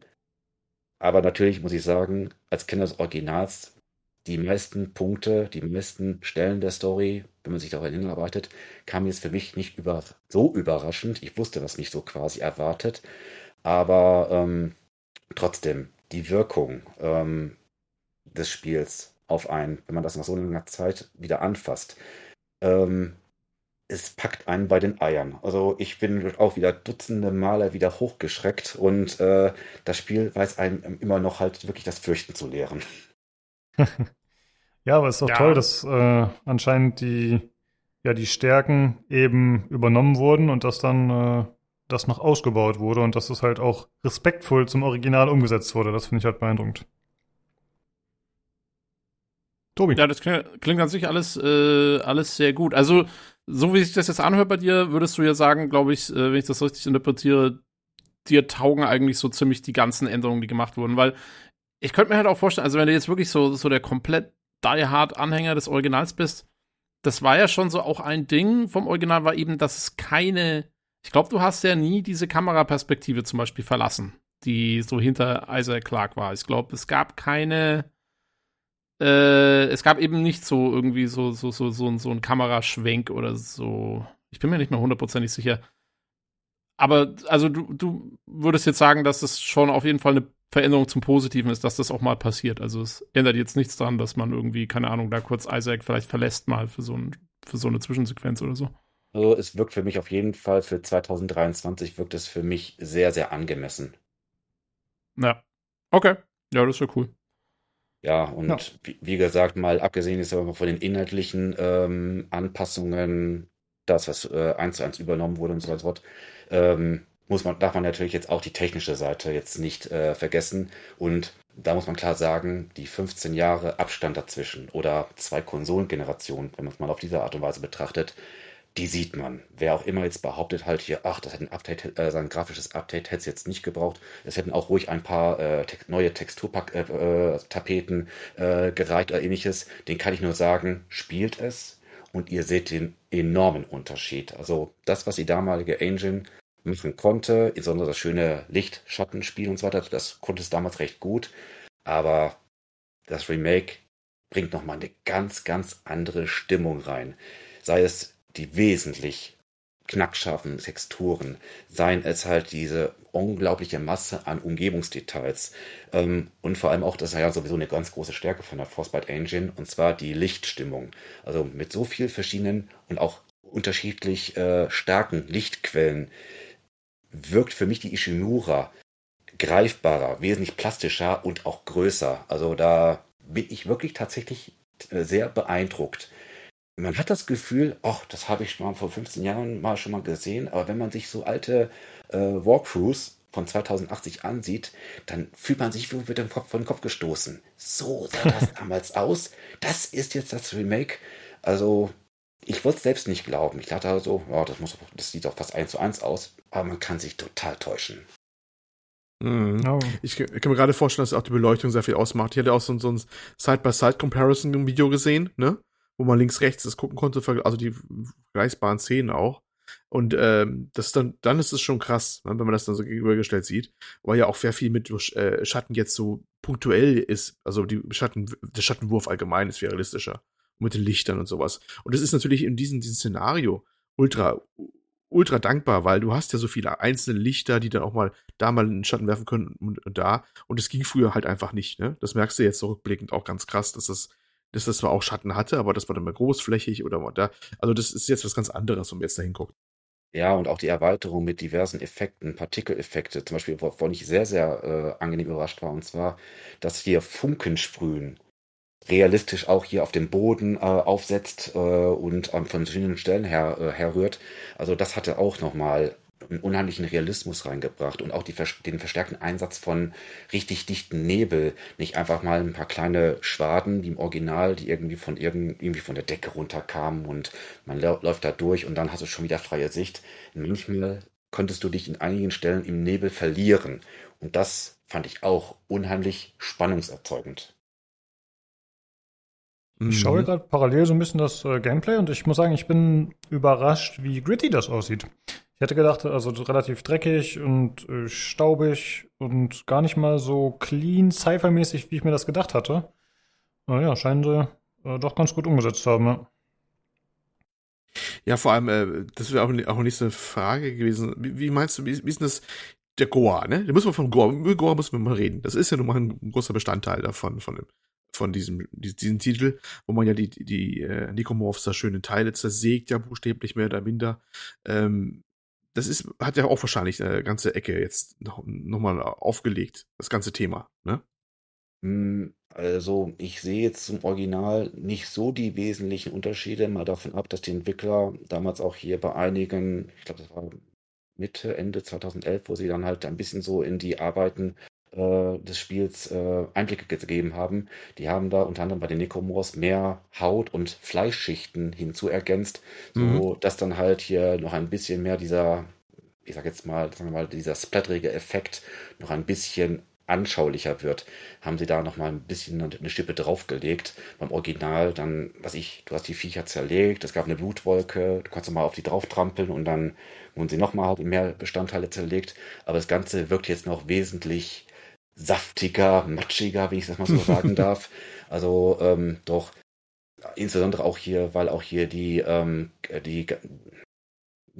Figuren selber, die Necromorph-Arten, also stilistisch sind sie gleich, aber im Detailgrad, insbesondere halt hier um die Gesichtspartien herum und bei den Gliedmassen, also da sieht man noch einiges halt an mehr Details. Davor hast du ja eher matschige Texturen, wie schon gesagt, PlayStation 3, Xbox 360, Zeitalter, da war selbst hier mit, war das schon damals Full HD? Ich glaube nicht, so ansatzweise drunter, vielleicht war es HD Ready oder ähnliches. Ja, da war nicht mehr drin, aber in dem Falle war ich auch relativ erstaunt halt hier, wenn man sich dann halt die Überbleibsel sich von den Viechern mal aus nächster Nähe betrachtet hat, hier, was für ein Detailgrad da drauf ist. Also allgemein Detailgrad. Auch eine Sache, die mir sehr aufgefallen war, und zwar, du hast relativ häufige Fahrten in solchen Aufzügen, wo du auch dann halt die Schulter von Isaac unmittelbar dicht siehst. Und dachte auch so, ja gut, hier die Rüstungsteile, also diese metallischen Teile, die glänzen schön, man sieht die einzelnen Partien von seinem Anzug, wo Stoff, Metall sich klar voneinander trennen. Und dann habe ich einmal das war eine etwas längere Fahrt in den Aufzug, habe ich dann noch gesehen, dass dann innerhalb von diesem Rig und von diesen Leuchten hier wegen der Stars und so weiter und so fort, dass da auch nochmal Unmengen Feinheiten noch drin versteckt waren. Das sieht man vielleicht auf der Distanz nicht so großartig, aber wenn man näher an den Bildschirm rangeht, da muss ich wirklich sagen, Respekt. Also wirklich, das ist nicht von schlechten Eltern. Das wirkt oberflächlich schon sehr schön, aber man muss sich das mal aus dieser Nähe betrachten. Richtig toll gemacht. Mhm. Hat sich da eigentlich mit dem Thema Physik was getan? Weil das alte hat ja auch schon eine Physik-Engine gehabt und die Sachen, also die wurden mal weggeschleudert oder hast du nicht gesehen, aber manchmal wirkten sie in manchen Szenarien zu wonky. Also auch wenn jetzt nicht gerade eine Zero-G-Umgebung war, was ja auch wieder vorkommt, dass es keine Schwerkraft ist, sondern ganz normal, hat bei mir die Physik arg geglitscht. Also manche Sachen wirklich weggeschleudert worden oder hast du nicht gesehen, was so vom Puls her eigentlich nie angezeigt war, also physikalisch betrachtet. Hat sich das verbessert? Ist die Physik jetzt ein bisschen anders? Gefühlt ist sie eigentlich gleich, vielleicht ein bisschen akkurater, dass sie halt auf die Umgebung, die jeweilige Umgebung besser reagiert. Das Einzige, was mir aufgefallen war, kam allerdings recht selten vor, wenn du dann irgendwann mal einen Necromorph zerlegt hattest und du stammst dann auf irgendeinen von diesen Restgliedmaßen ähnliches, hatte ich mal so ein paar Momente, wo auf einmal ein Teil so ganz willkürlich in der Luft zitterte. Also, keine Ahnung, da hat wahrscheinlich die Physik in dem Moment ein bisschen überreagiert oder so und hat sich dann nicht mehr gefangen. Aber im Großen und Ganzen wirkt das mich fast schon ein bisschen adäquat, also 1:1 zum Original. Und du konntest auch nicht alles, sagen wir mal, beeinflussen. Es gab nur ganz wenige kleine Objekte, beziehungsweise mittelgroße, wo ja auch mit Symboliken oder halt, die kannst du mit Chinese bewegen oder ähnliches. Aber am deutlichsten hast du es eigentlich halt in diesen G-Zero-Momenten eigentlich gesehen. Also noch viel mehr Objekte, die den Raum füllen und vor sich hintreiben. In der Quantität mehr, also auf jeden Fall. Qualitativ könnte ich jetzt nicht so große Unterschiede jetzt entdecken, wobei die Physik-Engine im Original auch nicht übel war. Ja, ich hatte schon ein paar so Ecken, wo sie mal so wirklich abgegangen ist, wo sie irgendwie irregulär wirkt, aber ich weiß nicht, ob es vielleicht auch bei neuen Rechnern manchmal auftritt, manchmal nicht. Es könnte ja auch so eine Inqualität sein, ne, wegen höherer Taktzahl oder Schlagmichtop, was sie manchmal heute erleiden, wenn die Framerate heute ganz durch die Decke geht, bei den ja doch recht alten Titeln, ne, dass da was nicht mehr so ganz sauber funktioniert. Sonst ist der alte Titel ja einmal frei spielbar, man muss am Anfang einmal die Auflösung hochdrehen und ja, die Maus, die muss man ein bisschen einfangen von der Sensitivität her, glaube ich, weil sonst ist die ein bisschen zu an der DPI-Zahl oder irgendwas ganz ein bisschen seltsam, aber geht schon, zumindest im Spiel. In den Menüs ist ein bisschen dann entweder zu träge oder zu schnell, aber wurscht. Ja, und da hatte ich den Eindruck, dass die Physik so ein bisschen verrückt spielt. Aber sonst immer noch ganz witzig, vor allem, da man da auch das benutzen konnte gegen die Gegner teilweise. Ich nehme mich in eine Szene, will auch nichts spoilern. Da muss man vor etwas bewegen, flüchtend, ne? Und gleichzeitig begeht man so einen Necromorph. Und ich hatte noch tatsächlich nebenbei so eine Questlösung offen, wo dann hieß, da musst du da aufpassen und den dann halt wegmachen an der Stelle. Und ich dachte mir, warum kannst du nicht einfach rauslernen und lässt das anrasende Teil den Necromorph erledigen und bumm, das ging auch. Das Ding kam angerauscht und er war da weg, weil er noch dann quasi auf dem Weg stand, wo das Ding angerauscht kam. Und das fand ich sehr witzig. Das war also auch damals schon recht gut umgesetzt und sinnig umgesetzt. Wie ist denn, kommen wir vielleicht mal zum Gameplay selber. Also wir wissen ja alle, Isaac hat diese relativ wenigen so improvisierten Waffen und dann geht es eben so um diese Gliedmaßen zu zerhäckseln und so. Ist das vergleichbar mit dem Original? Gibt es irgendwelche Änderungen? Gibt es irgendwas, was verbessert wurde, geändert wurde, vielleicht auch verschlimmbessert wurde? Also das Waffenrepertoire ist, wenn mich nicht irre, erhalten geblieben zum Original, wurden aber je nach Waffenart, glaube ich, um eine sekundäre Funktion erweitert. Ich meine, die gab es früher damals nicht. Da gab es immer nur halt einen Schussmodi und das war's. Und abgesehen davon, dass der Plasma-Cutter halt, wie gesagt, um 90 Grad halt gedreht werden konnte. Also, wie gesagt, da wurden entsprechende zusätzliche Befeuerungsarten halt hinzugefügt. Ansonsten, muss ich mal kurz überlegen. Ja, ich glaube, in der Stärke oder so haben sich, glaube ich, ein bisschen abgeschwächt. Und manche Waffen waren dann im Original vielleicht ein bisschen übermächtig. Zum Beispiel diese, wie nennt sich das Ding so? Ich glaube, das war so eine Laserschiene oder ähnliches. Du hast dann diesen großen Apparat halt, der einfach halt eine horizontale so einen Laserstrahl mittig durchschießt und so. Und egal, wie viel Gen und Voll, er hat sich so durchgeschnitten, da ist im Grunde alles sofort weggestorben oder so. Das haben sie ein bisschen abgeschwächt, weil die war auch für meinen Geschmack damals ziemlich übermächtig und deswegen auch eine meiner Lieblingswaffen gewesen. Nee, aber ansonsten spielt sie es ziemlich gleich. Das, was sie allerdings hinzugefügt haben, das haben sie sich hier vom zweiten Spiel sich abgeguckt. Und zwar anders als im Original haben sie noch die Möglichkeit integriert, dass man von zerlegten Necromorphs die Glieder als alternative Geschosse nutzen kann. Das war im Original auch nicht so. Das wurde auch im Teil integriert und so war es unter anderem möglich, halt zum Beispiel ein Necromorph oder mehrere halt direkt an die Wand zu pinnen. Okay, krass. Also so ein bisschen wie die Gravity Gun in Half-Life dann, oder was? Du nimmst so ein Ding auf und ballerst es auf den nächsten?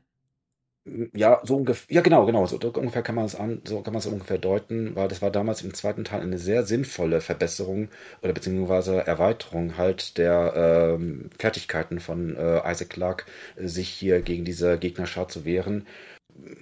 Ich meine, es passt sehr gut rein. Ich meine, wenn sie schon ein Remake machen, warum sollte man dieses Feature nicht dann hineinfließen lassen und das erst im zweiten Teil als möglich erklären? Ja. Haben sie dann viel angepasst, so, ich meine, wenn sie es wirklich quasi 1:1 nachgebaut haben,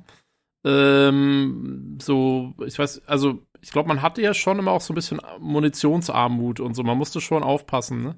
Ist es dann immer noch so, oder ist es, weil, wenn man jetzt Gliedmaßen verschießen kann und so, das klingt ja dann fast so, als würde es das ein bisschen einfacher machen in der Hinsicht. Also die Munitionsknappheit, die ist nach wie vor gegeben. Ich muss jetzt mal gestehen, ich habe jetzt das Remake im leichtesten Schwierigkeitsmodus gespielt, halt um zeitnah zu unserem Podcast auch damit fertig zu werden, weil mitunter gibt es auch Stellen halt hier, wo dir das Spiel dir richtig in den Arsch tritt.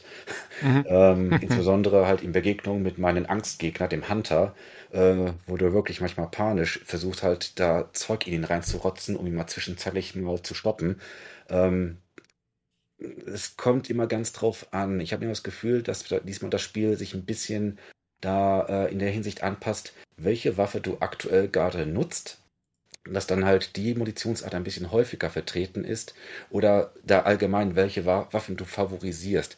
Was mir jetzt im Spielgang jetzt aufgefallen war, die sehr, sehr, sehr mächtigen Waffen, unter anderem, wie gesagt, hier diese Laserkanone, dann halt hier dieses Zerschneidungsgerät hier, das ich gesagt hatte, hier mit dieser einen horizontalen Laserlinie und so weiter und so fort. Zum Beispiel die Munition dafür, die ist wirklich sehr rar gesät und die kannst du auch nicht in diesen Shop auf der Ishimura nachkaufen. Da musst du manchmal Glück haben.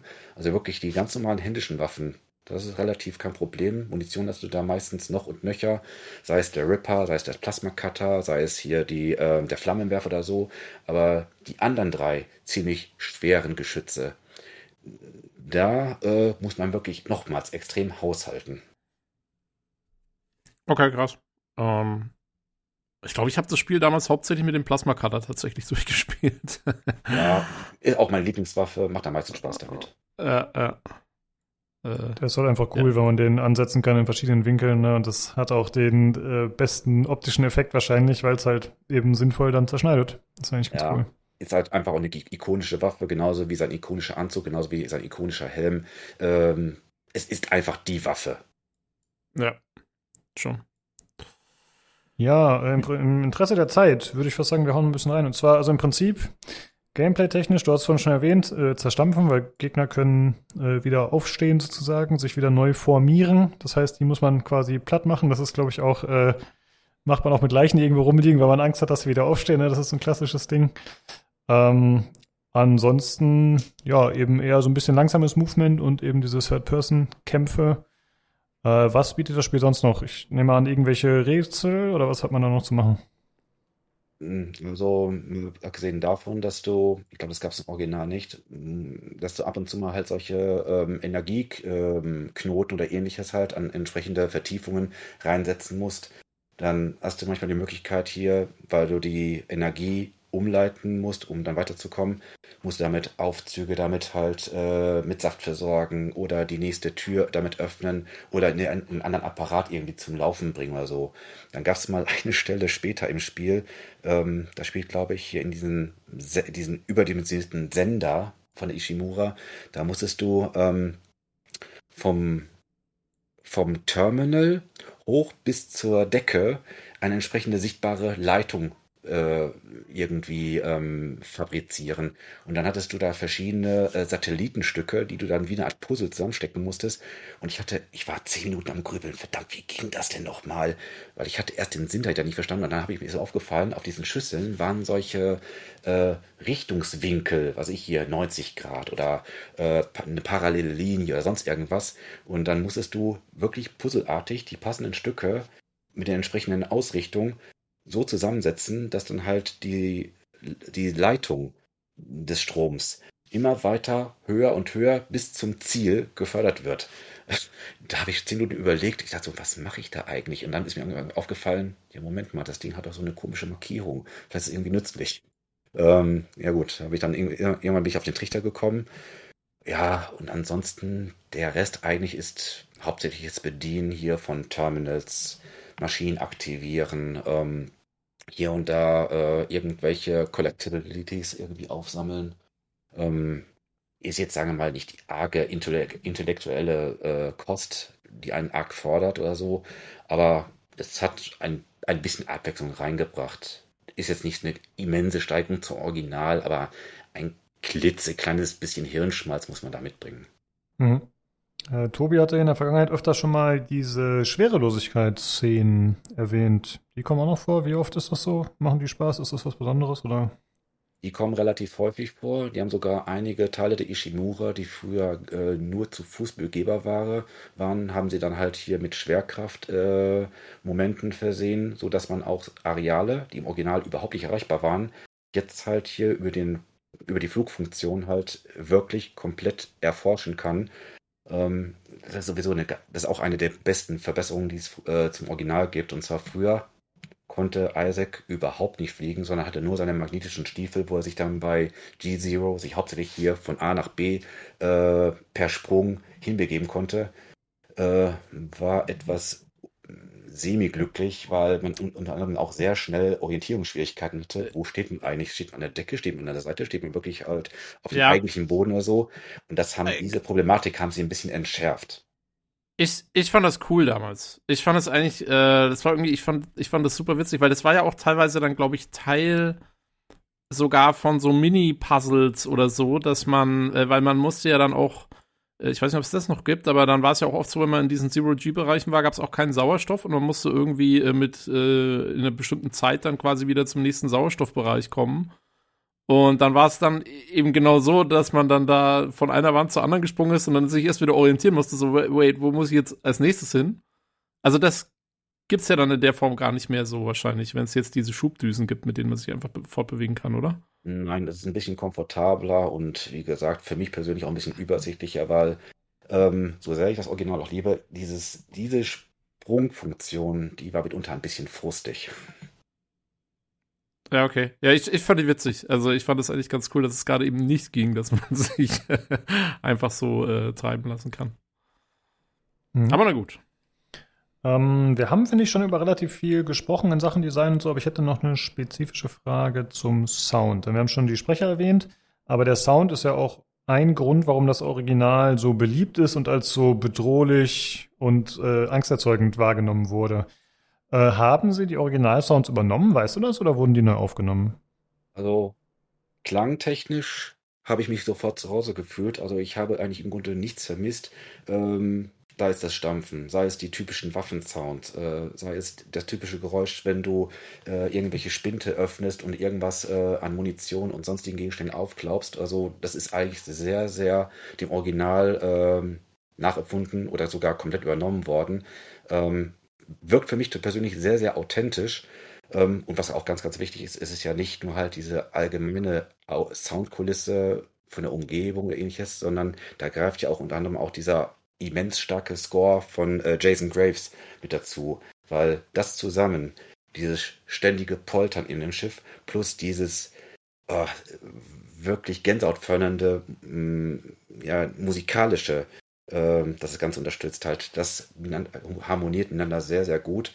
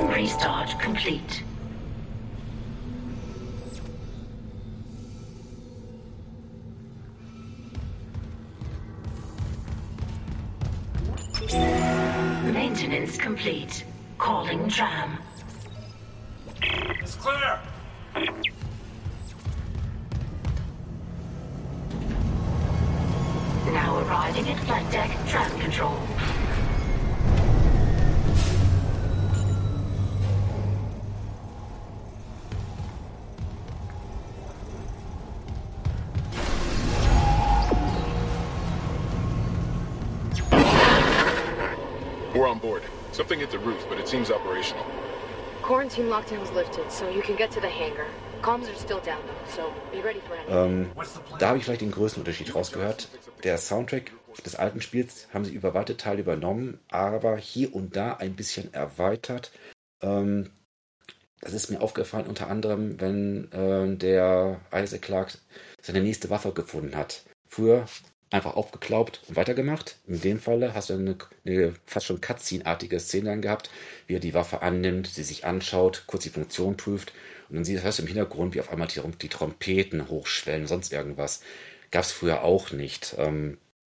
Also der größte Unterschied ist vielleicht, früher war der Sound ein bisschen brachialer. Das heißt, die Waffensounds haben, egal wo du dich gerade befandest oder so, die haben immer gleich lautstark knallend sich angehört. Und diesmal wirkt der Sound ein bisschen differenzierter, passt sich mehr der Umgebung an. Bist du in einer großen Halle, halt es auch stark. Bist du eher halt im kleinen Raum, dann ist dementsprechend halt die Waffe etwas lautstärker vom Gehör her. Und ansonsten würde ich sagen, tut sich nicht so viel dazwischen. Also gut, Sprachausgabe. Die Synchronsprecher sind nicht mal 1:1. Gut, kann man nach 15 Jahren nicht zwingend verlangen. Aber ansonsten, die Necromorphs geben die weiterhin die ähnlich fiesen Sounds her, wie schon vorher auch. Und ja, also es wirkt auf mich insgesamt einen Tick räumlicher. Also man hat auch, das fand ich auch ganz interessant, man hat diverse Soundoptionen, Möglichkeiten, wie das wiedergegeben wird, entweder auf Hardware oder auf Software emulierter Art und Weise. Und ich meine auch, dieser Audio-Terror, den haben sie noch ein bisschen gesteigert. Ich hatte manchmal Details herausgehört, das typische Kratzen in den Rohren. Dann, wenn eine Maschine im Hintergrund auf einmal lautstark hochfährt und dann zuckst du zusammen oder sonst irgendwie was. Ich habe das Gefühl, die haben hier und da noch einige Audioquellen mehr eingefügt. Meine ich zumindest. Hm. Aber im Großen und Ganzen würde ich sagen, folgt es einfach halt dem Original und ja, lässt eigentlich keine Wünsche übrig. Sehr gut. Okay, dann vielleicht noch zum letzten Punkt. Du hattest vorab schon mal erwähnt, dass es technisch eigentlich ganz gut bei lief oder frame-mäßig. Ist dir irgendwas negativ aufgefallen in der Beziehung oder auch positiv? Also Frames, irgendwelche Bugs, irgendwas Glitch, war da irgendwas nennenswert oder? Es wirkte auf mich relativ, also ziemlich sauber. Muss ja bei der Frostbite Engine nicht unbedingt zwingend immer sein. Ich erinnere nur mal so an so Geschichten wie Mass Effect Andromeda und da die letzten Battlefields oder so, in was für einem Zustand die rausgekommen sind. Also es war ja schon ziemlich riskant, dass sie wirklich die Frostbite Engine genommen haben, die sich nicht unbedingt für alles sich eignet. Aber zu meiner Überraschung, die haben, also Motive Studios hat wirklich einen super Job gemacht. Nicht nur die ganzen, das ganze Spiel von Ishimura, vom Interieur und so weiter halt adäquat und modern nachzubauen. Es sah für mich alles ziemlich fehlerfrei aus. Wie gesagt, bis auf dieses Physikalische halt, dass manchmal halt irgendwelche Gliedmaßen von Necromorphs irgendwie in der Luft zitterten oder so. Oder etwas, was mir auch aufgefallen war, dass dann, da gibt's so eine Necromorph-Art, das ist, nennt sich, glaube ich, irgendwie die Pregnant. Das ist hier dieses Vieh hier mit diesen die richtig fetten Unterleib. Wenn du das Ding zerschießt, dann kommen diese kleinen tausend Stück von diesen kleinen Viechchen an, die dich auf einmal anfallen, und du musst die jedes Mal hier mit einer Quicktime jedes Mal von dir befreien.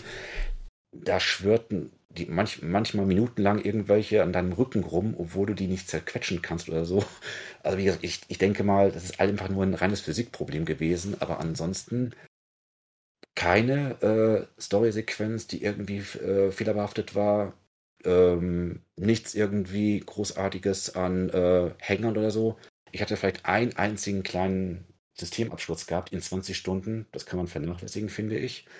Und was mir auch aufgefallen war, ich kann es leider nicht sagen, ob das am Spiel selber liegt oder ob es vielleicht eine Treibergeschichte ist. Und zwar, ich hatte gelegentlich ein leichtes Kratzen im Hintergrund gehabt, wenn ich im Spiel drin war es kein Problem. Wenn ich aber kurz mal pausiert habe, ich bin in ein Optionsmenü reingegangen, da habe ich immer, wie gesagt, so ein richtiges kratziges Geräusch, was wahrscheinlich nicht gewollt war, gehört.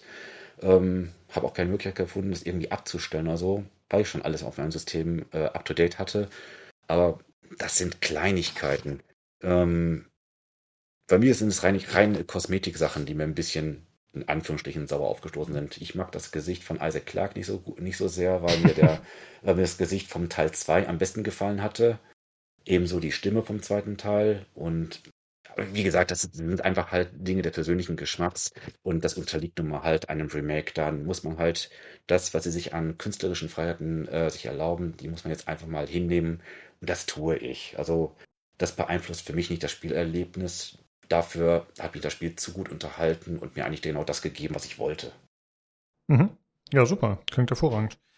Jetzt wäre noch die Frage, Tobi, Olli, habt ihr noch irgendwas, was wir unbedingt abfragen müssen? Oder seid ihr bedient? Nö, ich denke, das passt schon. Ja, ich glaube, ich habe auch alle Fragen so gestellt, die ich hatte. Okay, super. Gut, ja, das klingt auf jeden Fall hervorragend nach einem sehr guten Remake und vor allem sehr respektvollen. Ich habe das Gefühl, dass das jetzt mittlerweile ein bisschen mehr angekommen ist irgendwie bei den Entwicklern, dass das ein guter Weg ist, sowas zu machen. Weil ich fand, früher war das ja dann oft doch ein bisschen liebloser und dann eben auch nur vielleicht ein Remaster, neue Texturen drauf oder so. Aber mittlerweile werden die ja wirklich umfangreich überarbeitet, aber eben auch versucht, das Original erkennbar zu halten. Ja, Sven, du hast jetzt schon angesprochen, du hast den 1., 2., 3. gespielt. Ich persönlich, ich habe nur den Dead Space Rail Shooter auf der Wii U gespielt. Oder nee, auf der Wii, glaube ich. Ui, das heißt, das heißt, ich kenne mich mit den wichtigen Spielen der Reihe aus. Aber jetzt wäre mir noch die Frage an dich, Sven. Die sind ja, glaube ich, so in der Wahrnehmung, ist ja von Dead Space 1 bis 3, ist ja so ein, ja, es ist eher abgefallen, es wurde als negativer wahrgenommen, nicht mehr so horrormäßig. Dann war es, glaube ich, irgendwann mit Koop und Waffencrafting im 3. Findest du, dass der 2er und der 3er geeignet wären für ein Remake? Würdest du dir das wünschen? Also, ich würde nicht Nein sagen. Also dafür hat mich dann doch das, was sie jetzt abgeliefert haben mit dem Remake, das hat mich zu sehr begeistert, und ich würde auf jeden Fall wenn es irgendwann eine Ankündigung gibt, ja, die machen jetzt offiziell mit dem zweiten Teil weiter, also ich wäre sofort Käufer Nummer 1, weil der zweite Teil ist mein Lieblingsteil der alten Trilogie, und da könnte man auch einiges anstellen, weil man muss es wirklich sagen, so toll das erste Spiel an sich ist und wahrscheinlich auch am beliebtesten ist, die Ishimura bietet nicht zwingend, sagen wir mal, optische Abwechslung. Es ist normal ein metallisches Schiff, das Interieur, die ganzen Räumlichkeiten sind zum größten Teil relativ ähnlich, obwohl sie es jetzt im Remake nochmal stark verändert haben und doch mehr visuelle Abwechslung eingebaut haben. Aber im zweiten Teil, das auf einer Station, der Sprawl spielt, da gibt es noch viele Möglichkeiten, nochmal halt einiges auszureizen, noch mehr optische Schmankerl zu bieten. Und ich finde auch, der zweite Teil verdient auch ein Remake, weil der ist für mich storytechnisch noch stärker als der erste. vertieft nochmal halt hier die Figur Isaac Clarke und auch im Zusammenhang mit Nicole, die ganzen Ereignisse mit dem Marker und so weiter nochmal entsprechend. Und ich habe einfach zu gute Erinnerungen an den zweiten. Ich habe also im Gegensatz zu den ersten und den zweiten habe ich den zweiten locker zwei da mal durchgespielt, weil trotz des Anstiegs an Action haben die tatsächlich auch gemacht hier. Der zweite ein bisschen mehr Action, ist aber grundsätzlich dem ersten Teil treu geblieben. Im dritten haben sie es leider maßlos übertrieben mit der Action, deswegen der dritte Teil bei weitem nicht gut angekommen ist. Aber der zweite hat noch so gerade das richtige Maß gefunden und hat einfach Unmengen spektakulärer Szenen, die ich mir gerne mit einer Frostbite Engine gerne antun würde. Mhm. Okay, ja, mal schauen, ob das Spiel erfolgreich genug ist und ob das vielleicht dazu führt, dass da noch ein Remake kommt. Aber es klingt doch erstmal sehr gut. Das bleibt abzuwarten, weil damals waren die ersten Spiele, die waren kleine Achtungserfolge, aber jetzt nicht diese großen Bestseller.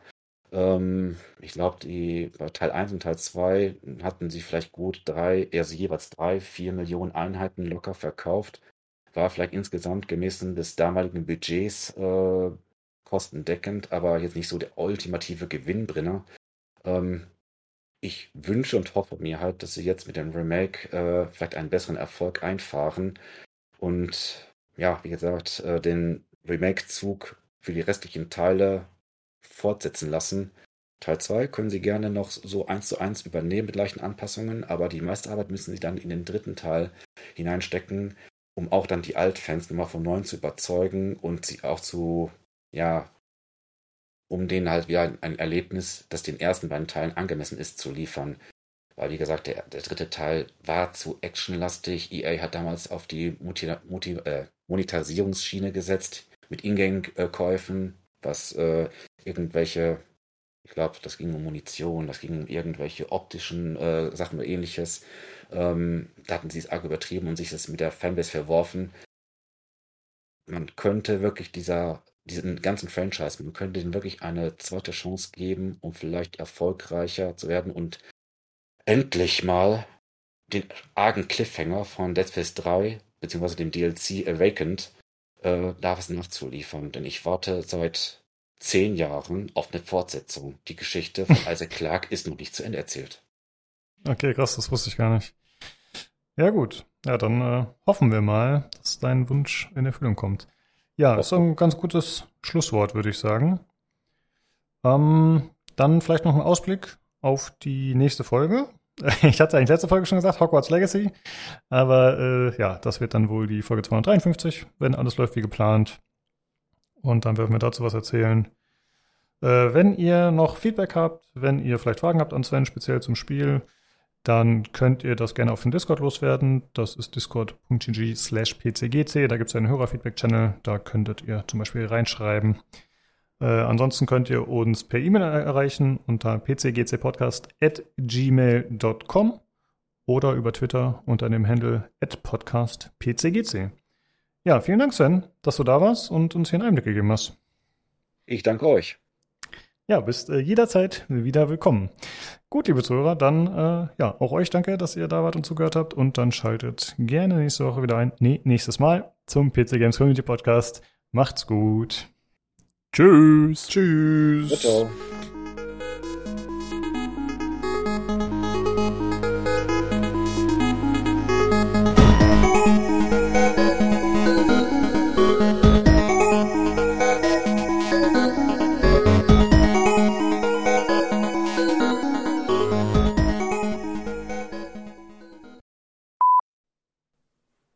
Hallo Jan.